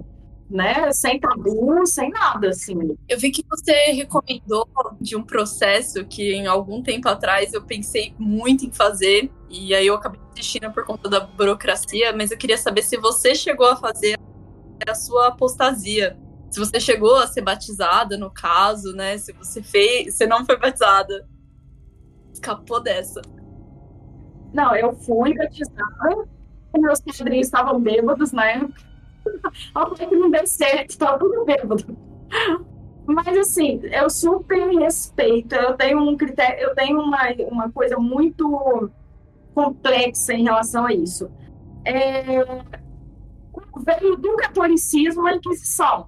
Então a gente sofre pela energia, pela questão vibracional da, de todo esse, esse processo é, horroroso que se deu à Inquisição. Mas eu sempre entendo que dentro do, do catolicismo eu fui batizada com umas energias que eu sempre coloco como uno, né? A energia é uma só. Tem essas questões angelicais, né, que acompanham a gente, vamos, vamos colocar como anjos. Tenho vontade de fazer em, em respeito a mim, eu tenho sentido, tá, Mabim? Não na questão burocrática, às vezes você vai falar, ah, é um papel, mas é a questão de se desligar, às vezes, de uma energia, porque depois que a gente lê sobre o livro negro do cristianismo, por exemplo, que é um livro muito macabro sobre o cristianismo, que eu falo isso abertamente, as pessoas leem, é, você pensa assim, eu não, eu não queria estar sintonizada com essa, porque eu gosto de desligar as egrégoras. Então, assim, respondendo a sua pergunta, não fiz a minha apostasia ainda, sou batizada, é, já me desliguei através de rituais. Faço, já fiz rituais, tento me desligar, mas em questão é, burocrática, papéis, assim, não me desliguei não, mas me sinto incomodada às vezes. Não pelos seres, mas muito pelo que se deu a história, do que fizeram, de onde veio esse, esse massacre, né? Bem isso. Legal. E, falando um pouquinho desse tema que vocês falaram agora, é, como que você, você ainda, primeira pergunta, né? Você ainda faz práticas que envolvem é, seres que vulgarmente se conhecem como anjos? Ou, ou, ou, você abriu mão dessas práticas hoje em dia? Não, ainda tenho, ainda tenho contatos. Eu tenho um vídeo, inclusive, que tá no meu Reels, que eu estava deitada na, na, na cama, assim, era de tardezinha, querendo escurecer. E eu voltei a ver os orbes, só que eles se manifestaram através do. E foi engraçado que foi. Foi boa essa pergunta, porque foi na época que eu estava meio. Meu Deus, esse, esse caminho de luz e sombra, como está sendo isso? Será que eu estou indo para outro lado? Né? Tem, tem, tem essas questões que você se cobra. E de repente esses seres começaram a manifestar no quarto e eu captei é, eles aparecendo na câmera, flutuando, assim, coloridos, piscando. Eu coloquei uma musiquinha e deixei ela no Reels. Então, eu tenho ainda, eu sinto que eu tenho esses contatos. Quando eu fiz a limpeza de 21 dias do Arcanjo Miguel, eu senti a, a, a manifestação, acendo vela para o Arcanjo Miguel, que é o arcanjo que eu mais me identifico. Eu tenho a São Francisco de Assis, que eu já fui adestradora de cães, né, por 10 anos, então eu tenho o São Francisco na minha sala. E, e é isso, é tudo meio misturado, é só não mistura altar, né? Tem os altares do, dos gnomos, tem o do, do de Hecate, tem os dos ciganos, tem de Morana, por aí vai. É muito altar nessa casa, nossa. É, bom, vamos falar um pouquinho sobre qual foi a sua grande obra até agora. Que, que, que foi a maior obra que você já, já fez na sua vida magística? Conta pra gente. Obra, você diz, tipo, você falou livro? O Crowley fala que a grande obra dele é, foi conseguir trazer o livro da lei e a lei de Telemann, né? É, outros autores é, e, art, e magistas eles consideram que a grande obra foi a, alguma coisa muito grandiosa que eles fizeram. Mas eu, conversando com outras pessoas aqui, eu percebi que eles colocam isso num patamar muito alto. É, e eu não, eu prefiro, eu prefiro ser modesto. Eu falo que até agora, eu, Bruno, a minha maior, a minha grande obra foi desmascarar muito farsante por aí. Tanto é, pais de ex-namoradas, mães de ex-namoradas, quanto, quanto é, é, é pessoas é, é, farsantes de ocultismo. Eu digo que essa é a minha grande obra. É, esse esse é o, é, é, o meu, é o meu maior trabalho, como uma das minhas cartas do tarô é a torre. Então eu acho que esse é meu maior trabalho. Agora, eu não sei é, das outras pessoas. Eu acho que, dando um exemplo, fica mais claro. E aí eu tô tentando fazer isso.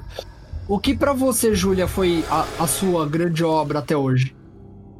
Bom, se, se a gente vou, vou citar, né, citar então duas questões aqui. Essa que você está falando de desmistificar, de desmascarar, isso é muito a minha vibe. Eu moro numa cidade provinciana que no coração dela tem a igreja da, de Santa Rita de Câncer. É uma cidade de beatos, desculpa, gente, mas assim, onde as pessoas passam em frente ao espaço holístico e jogam e tenta me ungir, né? E faz sinal da cruz para incenso, para cheiro de incenso. Tô brincando, assim, tem esse lado, tá? tem esse lado. E tem as pessoas que estão, né? Desde quando eu abri o espaço holístico, é, hoje já entram lá e, ah, tô de boa, e aí vai médicos, né? Pessoas, sim, da ciência. Então, que, que começa a descobrir o que que é. Eu consegui trazer, pelo menos na minha cidade, eu acredito que a gente está querendo me queimar, literalmente, na fogueira. Mas é, eu consegui trazer a bruxaria, desmistificar a bruxaria e fazer é, uma coisa que eu nunca eu não peço que as pessoas me respeitem, mas eu estou gostando de ver o respeito. Está chegando nos, nos, meus ouvidos que tem padre que me respeita. Eu vou falar uma coisa agora para vocês. É, o meu casamento, eu casei em 2018 no civil, mas o meu casamento de festa, né, a festa foi em janeiro desse ano. Quem me... me... Oi? Caramba, eu fiquei assustado. Foi bastante tempo. Bastante... O, o hiato foi grande. Já foi festa de bodas? É.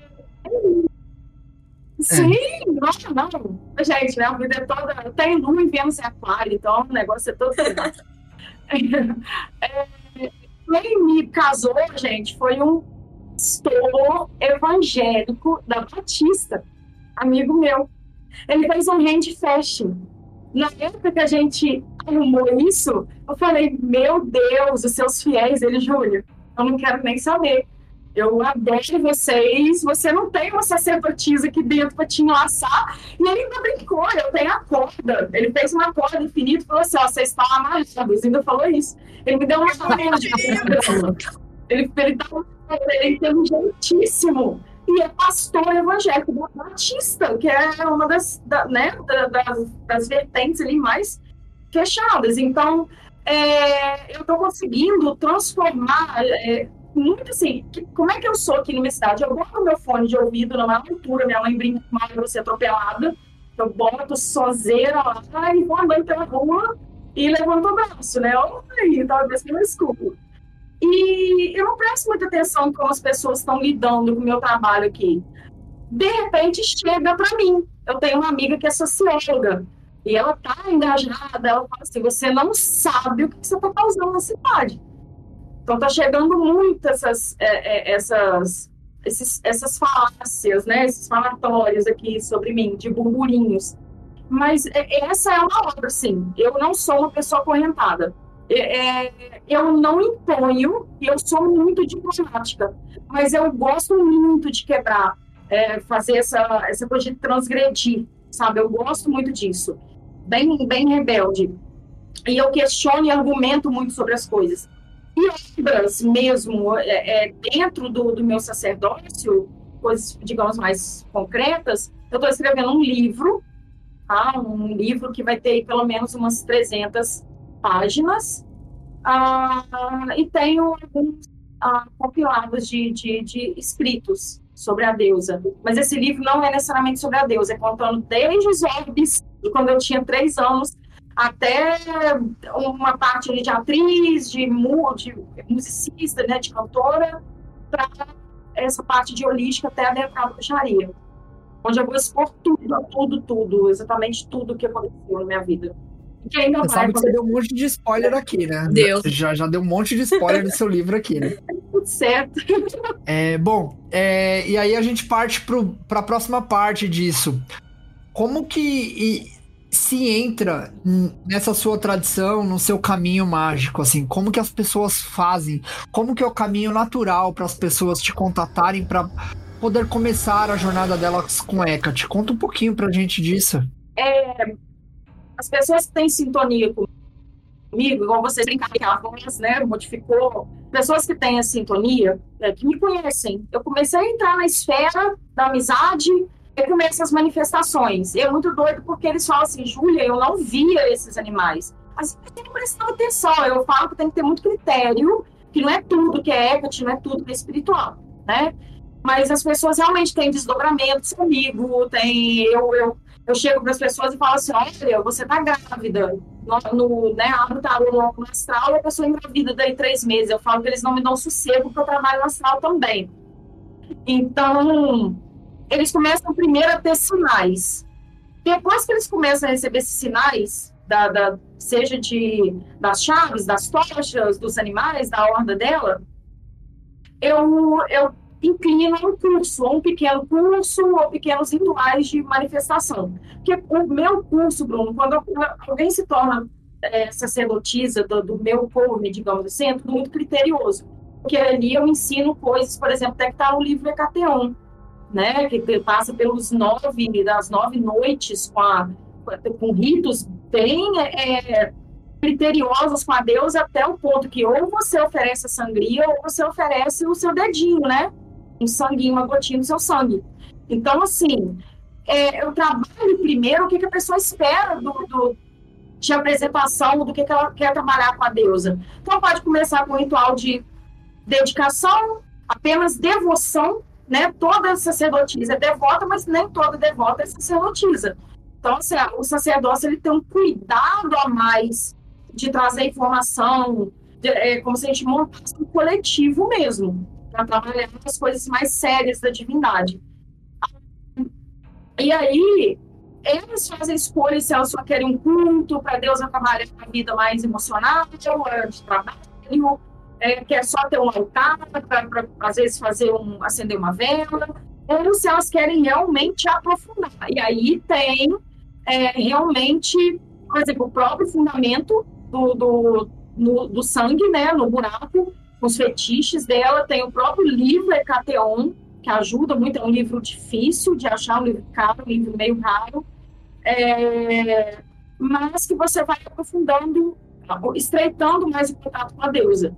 Então, começa com pequenos rituais de dedicação, devoção a ela, para ver se ela se aproxima, se ela permite, se ela começa a aparecer em desdobramentos ou sinais no dia a dia, para depois a sacerdotisa ou a devota perceber se ela quer aprofundar mais esse, esse laço que vai trazer maiores responsabilidades. Então, eu converso muito sobre isso. Mas um da, das, das questões primordiais mesmo é o fundamento, principalmente se a pessoa for trabalhar com magia. Né? Nossa. Se a pessoa vier da Umbanda, tá tudo bem. Ela, ela, ela, também aceita. Sim, às vezes não é assim. Era é da Umbanda, mas sabe, é, foi eter... seja eterno enquanto dure, vou colocar dessa forma. E aí, se ele da Umbanda, a Júlia me disse, puxa, né? É assim, a gente eu, aceita. Eu sempre, eu sempre pergunto isso porque é, às vezes são pessoas que estão num tipo de umbanda. Não, não discrimino todas, eu discrimino as mais modernas. Porque às vezes é. Caiu um pelo de pomba aqui na minha mesa de trabalho. Nossa, alguma deusa da pomba quer falar comigo, sabe? Tipo, eu falo, putz, cara, é difícil, né? É difícil bateu um vento e, e, entrou um cisco no meu olho. Eu quero. Alguma coisa tá acontecendo. E, e aí eu. É, é, é mais aquela coisa que você falou há, há, um tempo atrás. Sobre que qualquer coisa é sinal, né? E, e às vezes, quando as pessoas vêm tomar mentoria comigo, e o, meu, o meu trabalho de desmontar isso é, é tão maior quanto o trabalho de fazer a pessoa é, evoluir e achar o próprio caminho, sabe? E, e eu acho que aí é, é, é, é, muito complicado e muito trabalhoso. Por isso que eu, eu, eu, sempre pergunto, tipo, se vier de qualquer lugar, tá tudo bem. É, e aí você indica o curso que é a sua mentoria. E, e aí a pessoa mostra a sua desenvoltura e sinais para com a deusa, né? Sim, se eu descobrir né, que aquela pessoa ela veio de um centro, seja de um banda, candomblé, qualquer lugar, tá? É muito lunática, vamos colocar dessa forma, que tudo é demanda, que tudo está atacando, eu ajudo aquela pessoa a voltar para a terra. Primeiro eu ajudo ela a voltar para a terra, explico como que funciona. Eu ensino muito a percepção, a pessoa voltar para a percepção, Bruno, para é, é, a própria intuição, se voltar para dentro. É bem o arquétipo da sacerdotisa no, no tarô, que é o meu é, arquétipo, né, dentro do tarô. Se voltar, é, diluir um pouco as questões para poder ter mais clareza. Porque às vezes é tá dentro de um centro onde está tomando só apanha, só apanha também. Dependendo do pai de santo da mãe de santo, fica incutindo aquilo e eles mesmos acorrentam a pessoa ali, se você sair, né, sua vida, e, e se a pessoa sair, né, ó, tô indo, já aprendi, super agradeço, mas eu quero seguir, agora eu quero ser bruxa. Aí o próprio pai de santo vai demandar daquela pessoa que foi filho de santo dela. Então, acontece muito isso, entendeu? E na bruxaria é a gente... É, ele acaba ele acaba amarrando o cordeiro para ficar perto dele para sempre, né? Isso, Nunca quer ver ele isso. como um lobo, né? E aí ele prefere é. deixar ele como um cordeiro na barra da saia, né? Sim, e já vi caso dentro da, da Umbanda, né? De às vezes a pessoa tá trabalhando ali achando que tá trabalhando com Exu e não é com Exu, é Egum. A pessoa tá tão fora da, da, já da realidade, ela tá, tá cometendo práticas ali tão insanas, né? Completamente forte do, do, do, do, da ética, porque a gente tem uma ética, pode ter a moralidade, mas existe uma, uma ética, né? É, que ela não tá mais com o Exu, o Exu já abandonou, abandonou não, pelo menos por longe ali, porque Exu é amigo, é, é mensageiro, né? Mas a pessoa tá trabalhando é com Egum e não tá sabendo, então assim, é, é muito complicado essa questão de, da pessoa começar a ficar meio noica com magia, né? é, estar atento aos sinais, mas não deixar, vou, deixar chegar naquela situação que foi comentado no começo, né? Do, do, do limiar entre a loucura e a realidade, aí analisar racionalmente Sim. os sinais mesmo. Mabi, hoje a magia, eu entendo a bruxaria muito assim, a bruxaria, ela é livre, ela era para fazer com que as pessoas se respeitassem, tivesse uma filosofia é, do respeito. Eu vejo bruxas hoje em dia que atacam até a própria vivência. E aquela lá está alucinada. Ela está dentro daquele culto, ela está na vida daquela pessoa para saber se aquilo é real. Eu vejo bruxa se atacando porque uma não tem a vivência da outra. Fala que aquilo é uma montagem, aquilo é um delírio, porque ela não tem aquela vivência. E eu, isso é uma coisa que realmente eu fico assim, gente, não pode, porque a bruxa bruxaria ela é magia, e a magia ela é, ela é infinita. Ela, a pessoa vai ter uma vivência de um jeito, a outra de outro, a outra de outro, e tá tudo bem, e a gente se respeita. Mas quando eu percebo esse erro, essa competição que está acontecendo, que está banalizando na, na bruxaria, nas outras vertentes espirituais, aquela pessoa não tem aquela vivência, ela vai começar a jogar né, um veneninho naquilo ali. Não, aquela ali atravessou a espelho, ela está completamente fora da curva. Só que ela não está dentro ali para entender o que está acontecendo, né? É, é, aí também, Júlia, eu, eu vejo como um caminho de encruzilhada, sabe? Existe a pessoa que destoa, que elas conseguem falar que até a deusa Lilith é uma deusa amorosa e, e sentimental e vai ajudar ela, quanto ela fala também, enquanto outras pessoas falam assim, não, não, não, não, não. Essa deusa não gosta nem de homens. Aí você fala assim, mano, como assim? Peraí. ou, como ou assim, sabe? Porque a história não fala nenhum desses dois lados e, e, e, e onde essas pessoas foram para esses dois extremos tão grotescos, assim, sabe?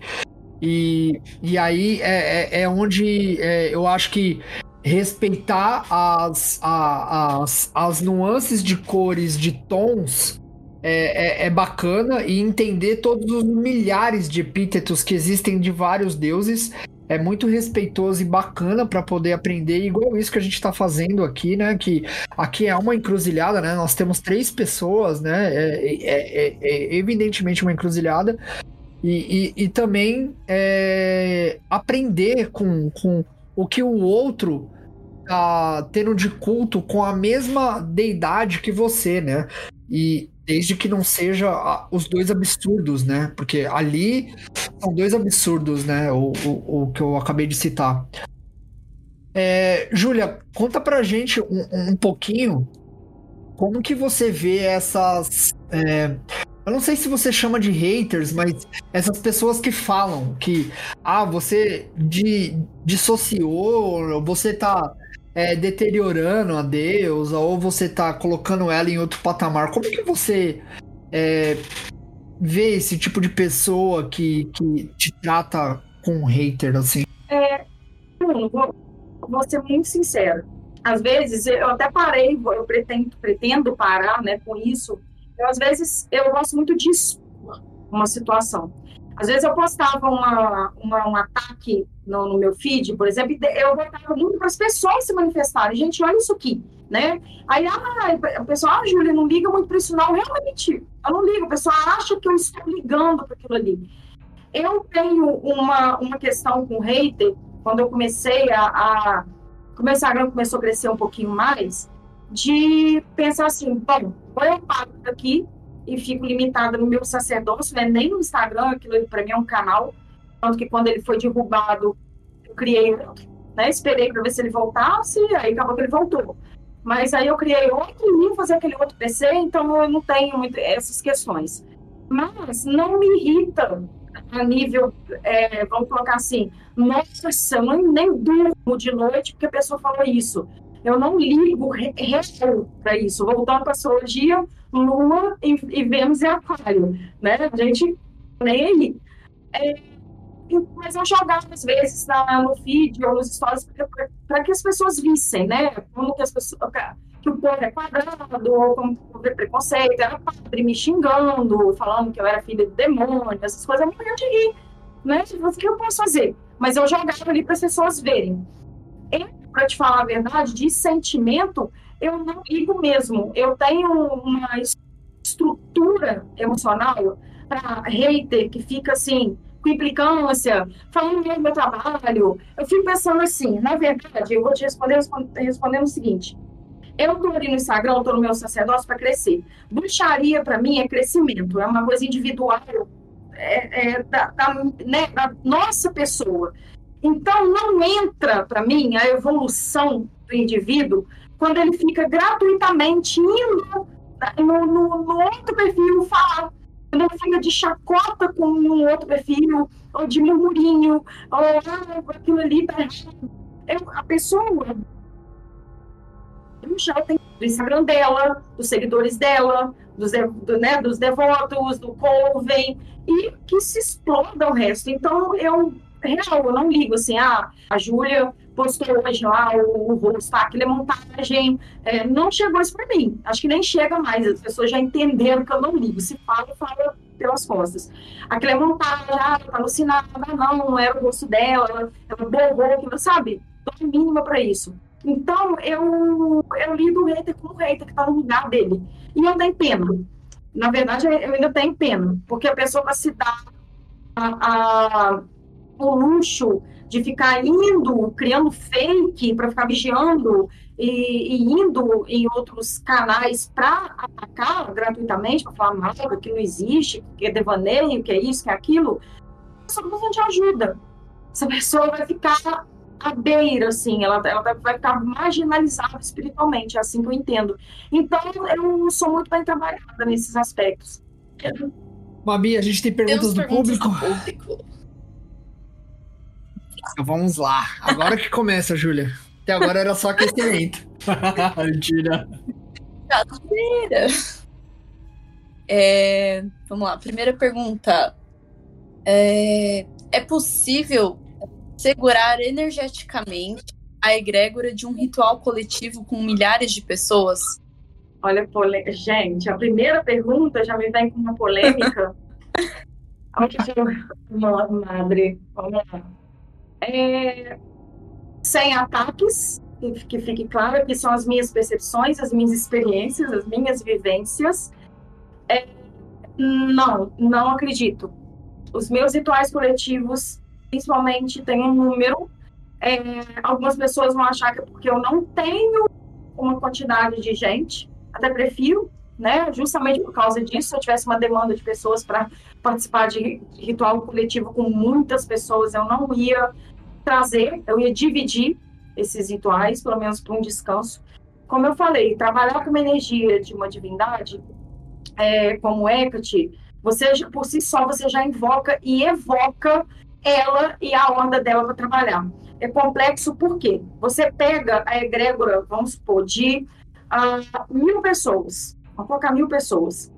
Dentro dessas mil pessoas, a gente tem para cada pessoa e para cada ancestralidade os miasmas, lavas astrais, mentores, uh, exus, você não sabe de qual vertente de ancestralidade essa pessoa veio fundamentada, você é em banda, então você tem que conseguir pedir permissão para todos os reinos, reinos, por exemplo, da Umbanda, reino da Quimbanda, você vai pedindo permissão para adentrar nessa egrégora para não dar choque.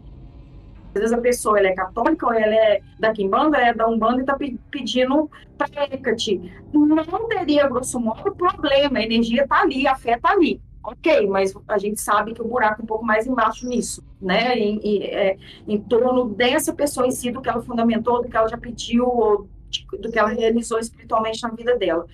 Então, não acredito num ritual, é, vamos colocar assim, saudável e perfeito, não existe perfeição, mas um ritual que você consiga entregar tudo que você quer com esse número de, de pessoas, até porque a bruxa bate de cama um mês depois de passar de um ritual desse. Eu não acho que ela vai entregar, é, né? Tem, tem coisas muito enraizadas, tá, o, Nabi? Eu não creio, não.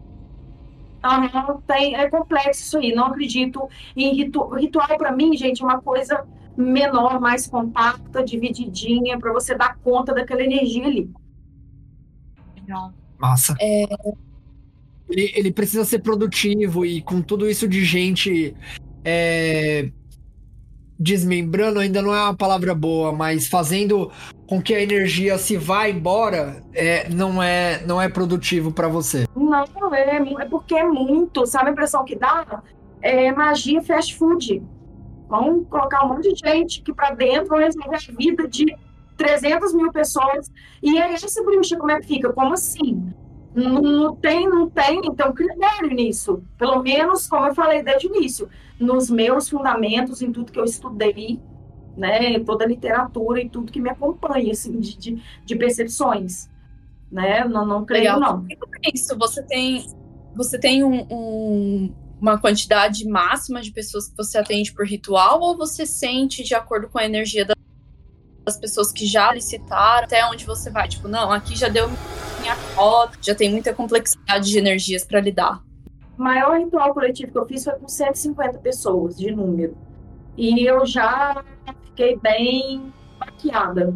Mas como é que eu faço? As pessoas vão entrando, já aconteceu de tirar a pessoa da egrégora. A pessoa não está preparada, eu tiro, devolvo o investimento, é, atrapalha, tem gente que atrapalha, é isso que eu estou querendo dizer e você monta um grupo, igual monta um grupo no, no WhatsApp, você manda ali trilhões de áudios falando, evitem ah, é, brigas, evitem discussões, não abaixa a fé de vocês. A pessoa assim, ah, sentiu enjoo, que é normal, enjoo, uma dor de cabeça, uma egrégora, né? Ah, eu tô muito mal, gente, o que, que eu faço? Será que é sinal? Então, assim, a gente o tempo todo tá, tá tendo que levantar essas pessoas. Imagina você levantar mais de mil pessoas, lidar com todos esses pormenores de dúvidas, de, de, manifestações, as pessoas com dor de cabeça, passando mal, enjoado, você não, você não se vê isso. Então, às vezes, eu tiro, já cheguei a tirar pessoas de egrégora, e eu escolho intuitivamente, Mabi. Eu, eu, ah, essa aqui, essa aqui entende bem. E hoje eu tenho meus clientes mais fidelizados. Aqueles que não são fidelizados, que estão chegando, pessoas novas, eu represento o meu trabalho questões de, de ritual, eu tenho vários tipos, eu trabalho com mandalas também, que não tem a ver com energia catina, né? São rituais mais simples, em sentido de cerimonial, mas muito poderosos, mas da qual eu não trabalho diretamente. Se eu quiser fazer uma mandala toda semana para ajudar essas pessoas, é a mandala de cristais e velas que trabalha, né?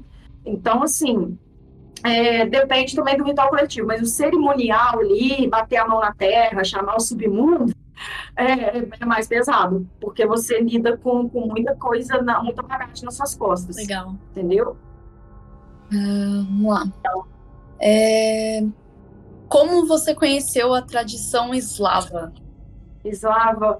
É, conheci sim, já nasci, né? Como que eu despertei, eu já tinha essa, essa, né, esse panteão, mas eu despertei, eu não vou lembrar exatamente o ano, foi muito com o sincretismo de Hecate. Aí Molano começou a aparecer assim, é como se Hecate estivesse aparecendo no gelo. Então, assim, mas Hecate no gelo? De repente, lobos brancos e cisnes. Aí eu fui começando a perceber correspondências diferentes, né? Foi quando a bonequinha também, a gente tem um ritual em março, todo, todo mês de março, na, no leste europeu, né? Eles comemoram fazendo uma, confeccionando uma bonequinha que passa pela cidade. A gente pode fazer isso em casa, não precisa necessariamente na cidade. Imagina eu aqui em Catavazes passando com uma boneca, né? Que eu vou queimar depois em público, imagina. Então, assim, a gente atravessa a bonequinha na cidade, depois a gente toca fogo na boneca e é a fogo da boneca queimada. Então, essa boneca apareceu, né? A Morana foi aparecendo aos pouquinhos para mim depois desse contato hecatino. Mas eu fui é, de panteão mesmo, adormecido dentro de mim desde sempre. Né? Desde as linhagens vikings lá para trás. É, como acho que como uma das suas filhas, né, faz para saber qual é a deusa regente? Qual, qual a deusa regente? Então, assim, a, a, pergunta é: a pessoa quer descobrir qual que é a deusa, uhum. não necessariamente Hecate, né? Tá. É, eu gosto muito do ritual do caldeirão, mas assim, eu falo com as meninas, elas sempre me pedem.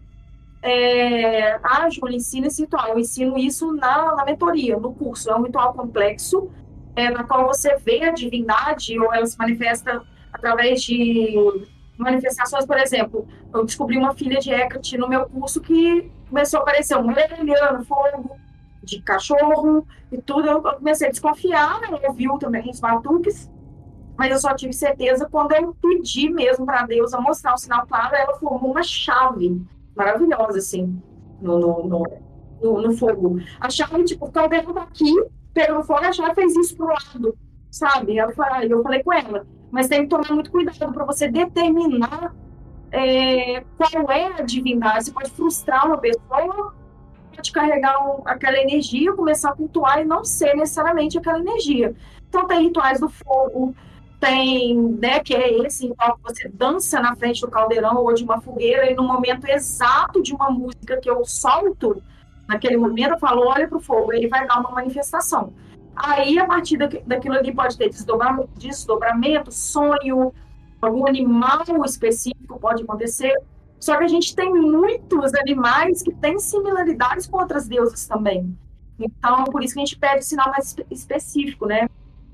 Mas o primeiro contato é pedir para Deus mostrar as flores, os, né, os elementos, os objetos, que aí a, a pessoa já começa meio que sentir e ela é tipo o ritual do fogo para ter realmente certeza se é aquela divindade ou não.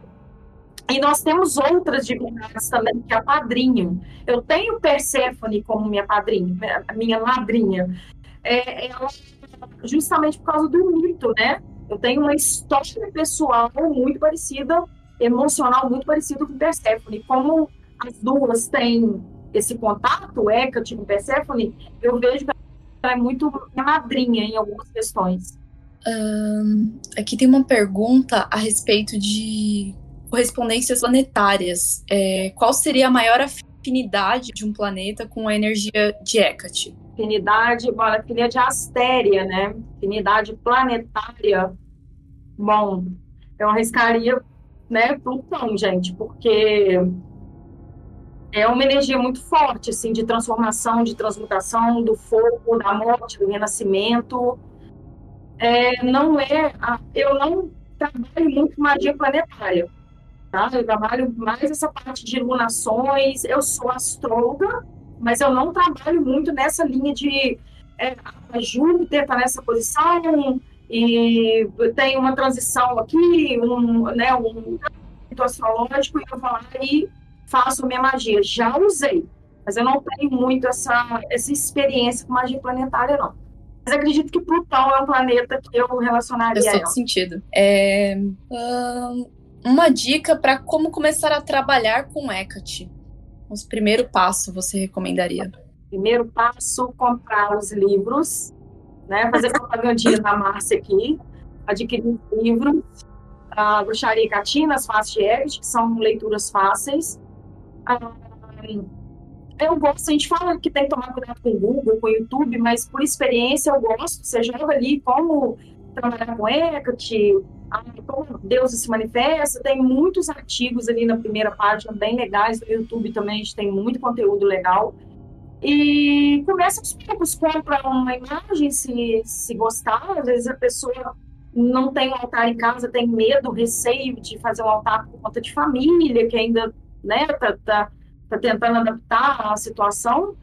É, e os elementos dela, maçã, alho, colocar no altar, colocar uma tacinha, ela gosta de vinho, ela gosta de carvalho, ela gosta de rosas, e aí você vai ali montando um altarzinho, faz um pequeno ritual, quando a gente fala ritual, pode ser um minófico, acende ali a vela branca, né, a vela vermelha e a vela preta nessa sequência, que são as chaves que ela te entrega, né, e para ver como ela se manifesta, o que, que, a pessoa vai sentir, porque tem isso, né, Maria, tem que tomar cuidado.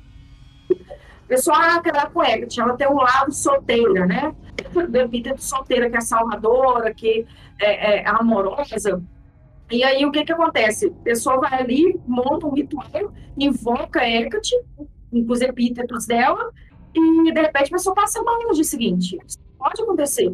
É, ah, deu errado, então a Deus me puniu, né, dessas questões. Então, tem que começar muito no hino órfico, nas orações que a gente encontra, e acendendo as velas devagarzinho, para depois a gente entrar em rituais mais é, complexos dela, né? Legal. Você acabou citando um pouco, né, dessa parte da, dos epítetos mais amorosos, mais calorosos. Tem uma pergunta aqui, é, se Hecate ajuda, né, acho que imagino seja alguma coisa de feitiços nesse sentido, de, de questões amorosas. Sim, mas é, é bem... Olha só, a experiência que eu tenho em, em, em rituais do amor com Hecate é uma questão, questão até a harmonização ela é uma deusa muito justa. E eu não estou falando que o Bruno comentou ali de homens, já chegaram para mim também, ah, Júlia, é, homens, né, catinos, eu desisti porque me falaram que é que não gosta de homem, gente. Nossa, é, é, dá vontade, né, queimar a pessoa. Então, assim, é, tanto para o homem quanto para a mulher, nessa questão de harmonização, uma coisa que eu vejo, uma, é, é uma vez eu vi um curso de Hecate para amarração amorosa. Lembra da liber, liberdade de culto? Ok, mas existe um, uma, uma, linha tênue nisso aí, que é, é que é muito justa. Já aconteceu da pessoa fazer ritual de amor, querer fazer um ritual de amor de harmonização, ou manter um casamento, harmonizar um casamento, e, e Hecate separou aquele casal. E depois a gente descobriu, depois de alguns meses, que o casal era completamente abusivo um com o outro ou ela batia, ele batia, o casamento completamente errado, o cara mentia, ela mentia, eu brinco com a Deus, eu, bem, bem carinhosamente, que eu falo assim, ela revela, ela revela e ela dá um jeito de reorganizar uma situação. Então, eu acho bem complexo a parte do amor, porque a maioria, vocês sabem disso, das pessoas que pedem um relacionamento amoroso, a, a harmonização, uma relação pensamento. Ou é tentar trazer uma pessoa para a vida. Se a deusa entender que é contra, que contrasta aquele caminho, ela não vai trazer, pelo contrário, ela vai repelir. Então, já fiz alguns rituais coletivos, que eu não faço ritual para amor com Hecate nesse sentido. Ainda falo nos grupos, gente, cuidado na hora, no momento do ritual, o que vocês vão pedir. Porque se vocês pedirem para amarrar, se vocês pedirem para infringir o livre-arbítrio daquela pessoa que vocês estão querendo por ego, por capricho, a deusa vai fazer afastar. É isso que ela vai fazer. Então é bem complexa essa questão de magias do amor com Hecate. Ela pode harmonizar uma relação que seja fidedigna. Eu acredito dessa forma. Legal, muito legal. Uh, uh, tem uma pergunta de uma fã aqui. É, como você consegue acho que em relação né, aos caminhos de luz e sombras aí que a gente tem comentado, é, e indica livros para quem está para quem tá começando. Ela deixou sou sua fã. Ai, gente, é bonitinho demais. Mas eu acredito aí que o equilíbrio também não é só esse luz e sombra, não. É que eu sou muito diplomática. As pessoas que me acompanham no Instagram, que vê tudo que eu passei e que eu mantive a minha classe, assim, não é possível. Essa mulher tem que ser canonizada, gente. Então, assim, obrigada aí pelo equilibrado, mas eu, eu tenho essa, graças a Deus, essa coisa muito tranquila de lidar. É o meu marido mesmo que escuta, às vezes, as ladainhas. Então, assim, é, a própria deusa, aí são trabalhos, são experiências, eu não estou dizendo que vai acontecer com todo mundo, mas a própria deusa, ela, como eu falei, ela organiza, ela te bota de frente com o seu espelho mais negativo. Hecate, quando eu comecei a trabalhar com ela, ela trabalhou meus traumas, medos, ela me botava de, na frente do medo, ela me botava diante de uma situação para poder desconstruir, é como se, a grosso modo, só humano, assim, aqui, ela colocasse assim, vamos ver se você aguenta isso. E eu acho isso muito providencial, porque como que você vai trabalhar com uma divindade desse porte se você não aguenta uma energia, se você não aguenta ah, uma situação difícil, né? Imagina, é, você tem que ter um mental e um emocional minimamente equilibrado. Não estou dizendo que eu atingi um grau, né? Ou super, não mas você tem que ter um mínimo ali para aguentar as rebarbas, porque senão você realmente pira. Então, o equilíbrio, imagino, vem muito disso. Eu me reequilibrei primeiro, eu trabalhei as minhas sombras, os meus traumas, o meu lado agressivo, né? Eu tenho Marte em peixes, então eu sou passivo-agressivo, eu vou aguentando, aguentando, de repente eu solto. Então, eu precisei trabalhar isso de soltar, de expurgar, de aprender a falar aquilo que eu não quero, que eu não estou gostando. Primeiro, a deusa trabalha a sacerdotisa, devota dela. É, livros dentro da, da, da Hecatina, porque teve outra pergunta, né? Aí eu meio. Ela perguntou mais ou menos uma coisa que eu respondi. Os livros da Márcia, As Faces de Hecate, é, Catina, a, livro de bruxaria, bruxaria natural, para começar, a bruxaria solitária do Scott Cunningham. E eu sempre brinco com as minhas seguidoras, elas são preguiçosas. Eu escrevo um texto de 15 caracteres, ai, Júlia, é preguiça. Eu falo, cara, bruxaria é ler, é livro dessa grossura. Então, se você tem preguiça do aprendizado, que é tudo mastigado, é complicado. Né? Tem que ler e ler muito. Ler e ler muito. Bruxaria, meu, é ler muita coisa para não se tornar aquelas pessoas dos dois extremos que a gente falou, que ou, ou, ou a deusa não serve para homens, ou, ou a deusa faz a amarração, é, é justamente para para isso, né? Para que a gente não caia nessa ignorância, né? A gente precisa conceber vários autores aí. Uh, tem uma dúvida com relação ao seu curso, se você também é, ensina durante ele é, a prática da quiromancia. Quiromancia, não. Não ensino, não, não não tenho muita experiência. É, a quiromancia é muito aquela coisa, brincadeirinha sozinha. Eu vou no livro ali e aprendo alguma coisa, mas não tenho conhecimento para um curso de quiromancia. Um, tem uma pessoa pedindo se explicar a relação da triplicidade da, de Hecate, né, com as fases da Lua. Olha, legal. Dentro da Wicca, Hecate é vista como a deusa tríplice o conhecimento que a gente tem como ela, patrona das bruxas na bruxaria como um todo, como uma deusa muito antiga, ela não tem a triplicidade, por exemplo, é, se vocês forem procurar a estátua da, de Hecate, tem duas, assim, tem outras, né, mas tem duas muito parecidas, tem que tomar cuidado. Tem uma que tem a tocha, tem a adaga e tem outra que tem as três faces. A que tem as três faces, sem a adaga e a tocha, é a deusa tríplice, Tríplice é a deusa das bruxas, que não tem ligação com Hecate, tá? Mas Hecate tem essas três faces, no, a nível de conhecimento, de passar o conhecimento, de sintonizar uma energia da sua sacerdotisa naquela face. E aí, como ela é uma deusa lunar, ela vai trabalhar, ah, por exemplo, na face da lua nova, é, é a questão da donzela, onde você vai é uma coisa muito simbólica isso. Quando você vai nutrindo o que você quer, você vai elaborando uh, os seus conhecimentos, você, você vai desabrochando para a magia, a lua leva, tá? Que aí vem a face donzela dela. Depois você chega na lua crescente, que já é a face da mãe, né? Pra, até chegar a lua cheia, que também é como se fosse a, a gestação, digamos assim. E depois a face anciã vem na lua minguante até os três últimos dias da lua negra, que é uma lua que a gente também trabalha com ela. A gente trabalha com Hecate nos horários limiares, né?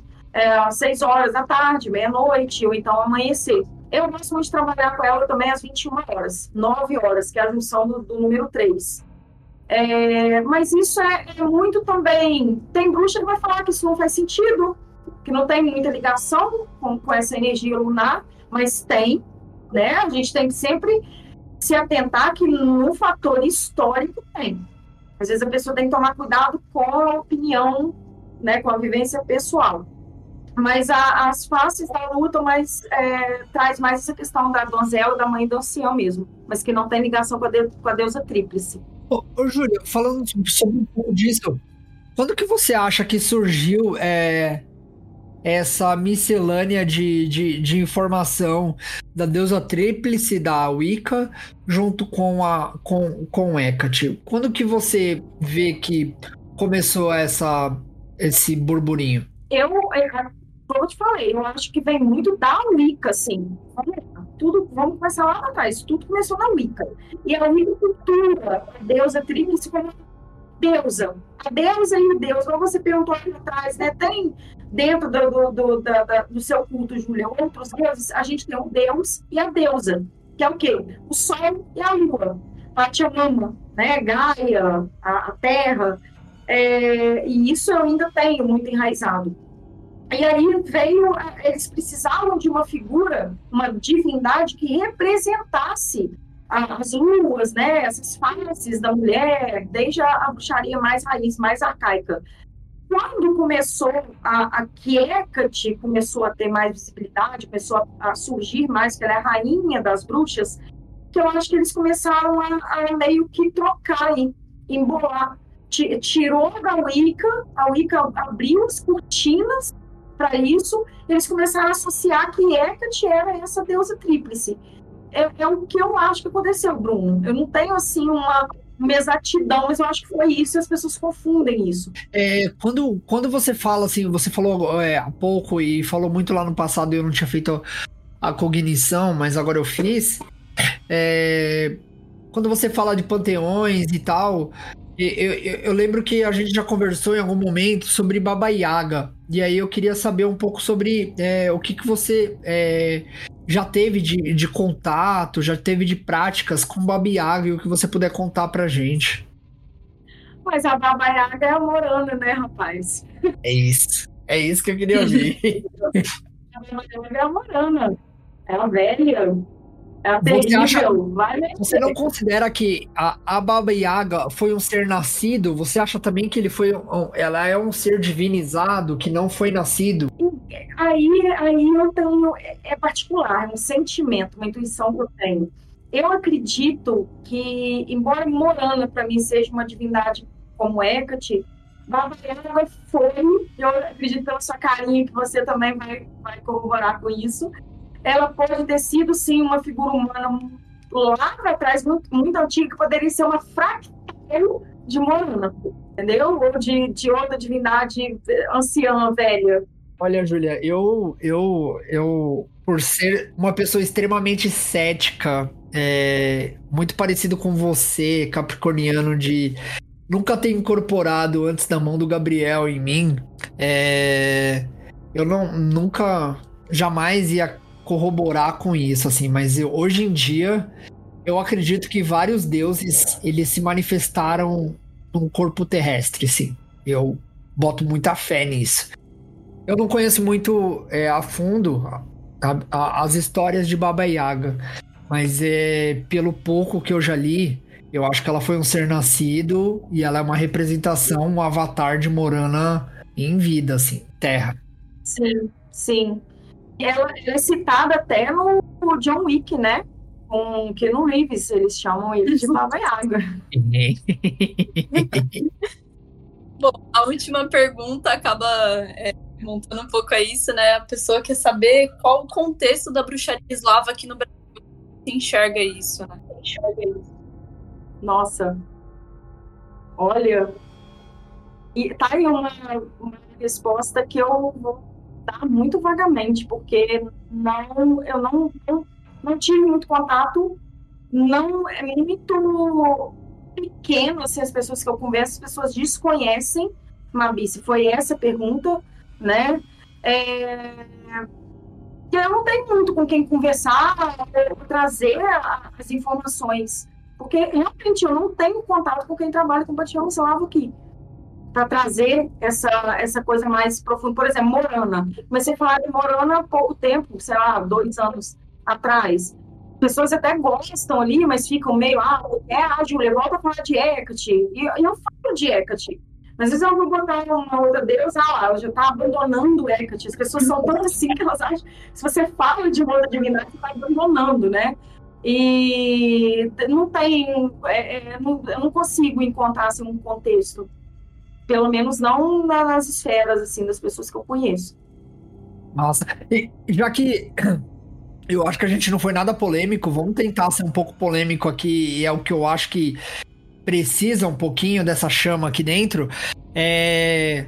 Você acha que, sei lá, pode ser uma pergunta bem ignorante, tá? Mas você acha que, de certa forma, Morana usou a máscara de Hecate para que ela possa crescer dentro desse solo brasileiro? Aí você está tocando num ponto tipo do que você falou como minha, minha maior obra, né? Será que seria isso? Faz todo sentido, sim. Porque pouquíssimas, eu conheço pouquíssimas, pouquíssimas pessoas que falam dessa deusa.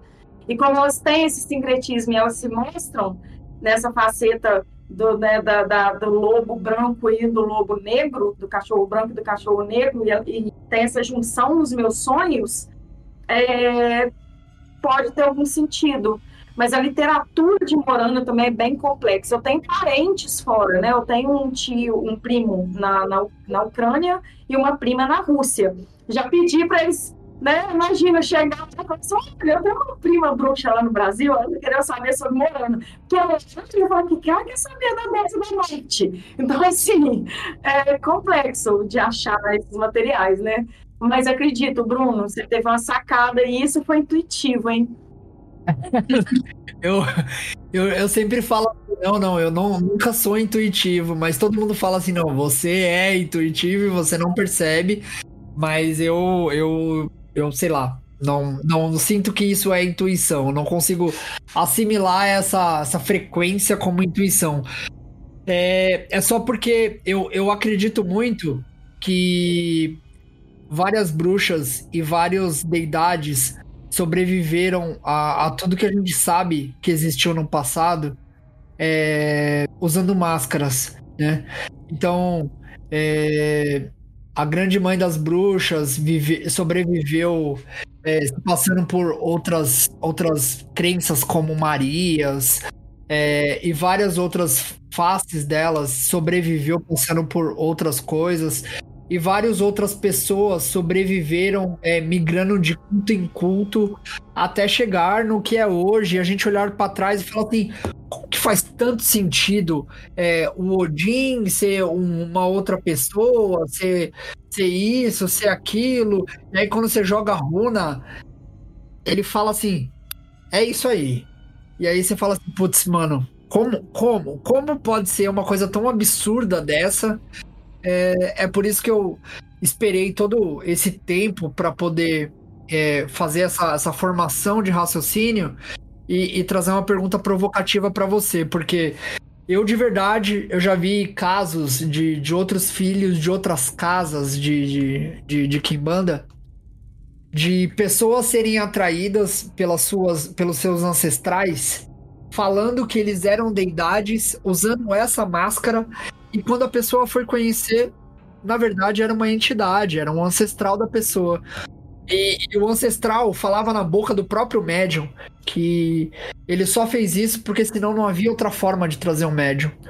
E aí eu falo, putz, é, talvez isso seja. É, talvez as entidades e as divindades não estejam nem aí da forma que vão trazer a pessoa para isso, sabe? E, e, isso se manifesta no meu culto, no culto da Mabi, no seu culto e no culto de várias pessoas, né? Mabi, a gente tem mais pergunta? Não, as perguntinhas do público encerraram. É, Júlia, conta pra gente quais são o, os contatos que você gostaria que as pessoas entrassem com você, se é o, o, seu Instagram, que a gente vai marcar, obviamente, se tem outros contatos que você gostaria de deixar, se você quer falar de algum curso ou livro que você já vai lançar e já tá pronto, fica à vontade, esse, esse espaço é seu também. É, então, o do, do Instagram é o Templo de Hecate, né? E eu tenho é, um tempo de Act 2, que é quando a conta foi derrubada, mas ele está inativo, eu não mexo, então é, é só o tempo de Act mesmo. Eu estou para começar um canal no YouTube, para deixar podcast ou vídeo às vezes, para justamente utilizar de, de, das pessoas mandarem é, perguntas, eu não consegui dar conta da demanda lá do Instagram e acabar respondendo em forma de podcast mais ou menos assim que eu estou querendo fazer. Tem esse livro, tem esse livro, né, que, que eu tô, já, já, já avancei bastante, já tem uma pessoa fazendo a capa para mim, já estou começando a ver editora. É... De canal, assim, né, Bruno? Só o Instagram, assim, o WhatsApp, né, que tá lá no link da, da bio do Instagram. E fui verificada há pouco tempo agora no Google. Então, se me procurar no Google também também dá para fazer as avaliações, né? Ver lá o meu trabalho como terapeuta holística também, que eu tenho esses dois trabalhos. E não tem nenhum outro Instagram de trabalho que não seja o Templo de Hecate. Enquanto é isso. É, o Abujan geralmente perguntava o que é viver a vida. Eu, eu não sou o Abujan e, obviamente, não vou perguntar isso. Para você, eu vou perguntar o que é viver a bruxaria. Ele tá fazendo uma pergunta assim, uma capricorniana, velho. O que, que eu faço? O que é viver no bruxaria? Ah, Bruno, viver minhas vísceras. É isso, viver tudo que eu sou na, na minha totalidade, é isso. Júlia, o que é viver a bruxaria? Ah, desacortinar, né, a, a, a tentar trazer a realidade para o povo, para a humanidade, para mim, né, dos, a partir do, do, da minha experiência e do meu conhecimento. Júlia, o que é viver a bruxaria?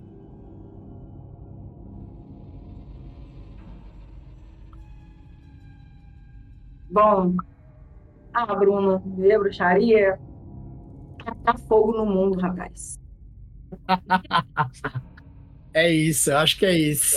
É a nossa última vingança é tacar fogo de volta, é isso. Exatamente.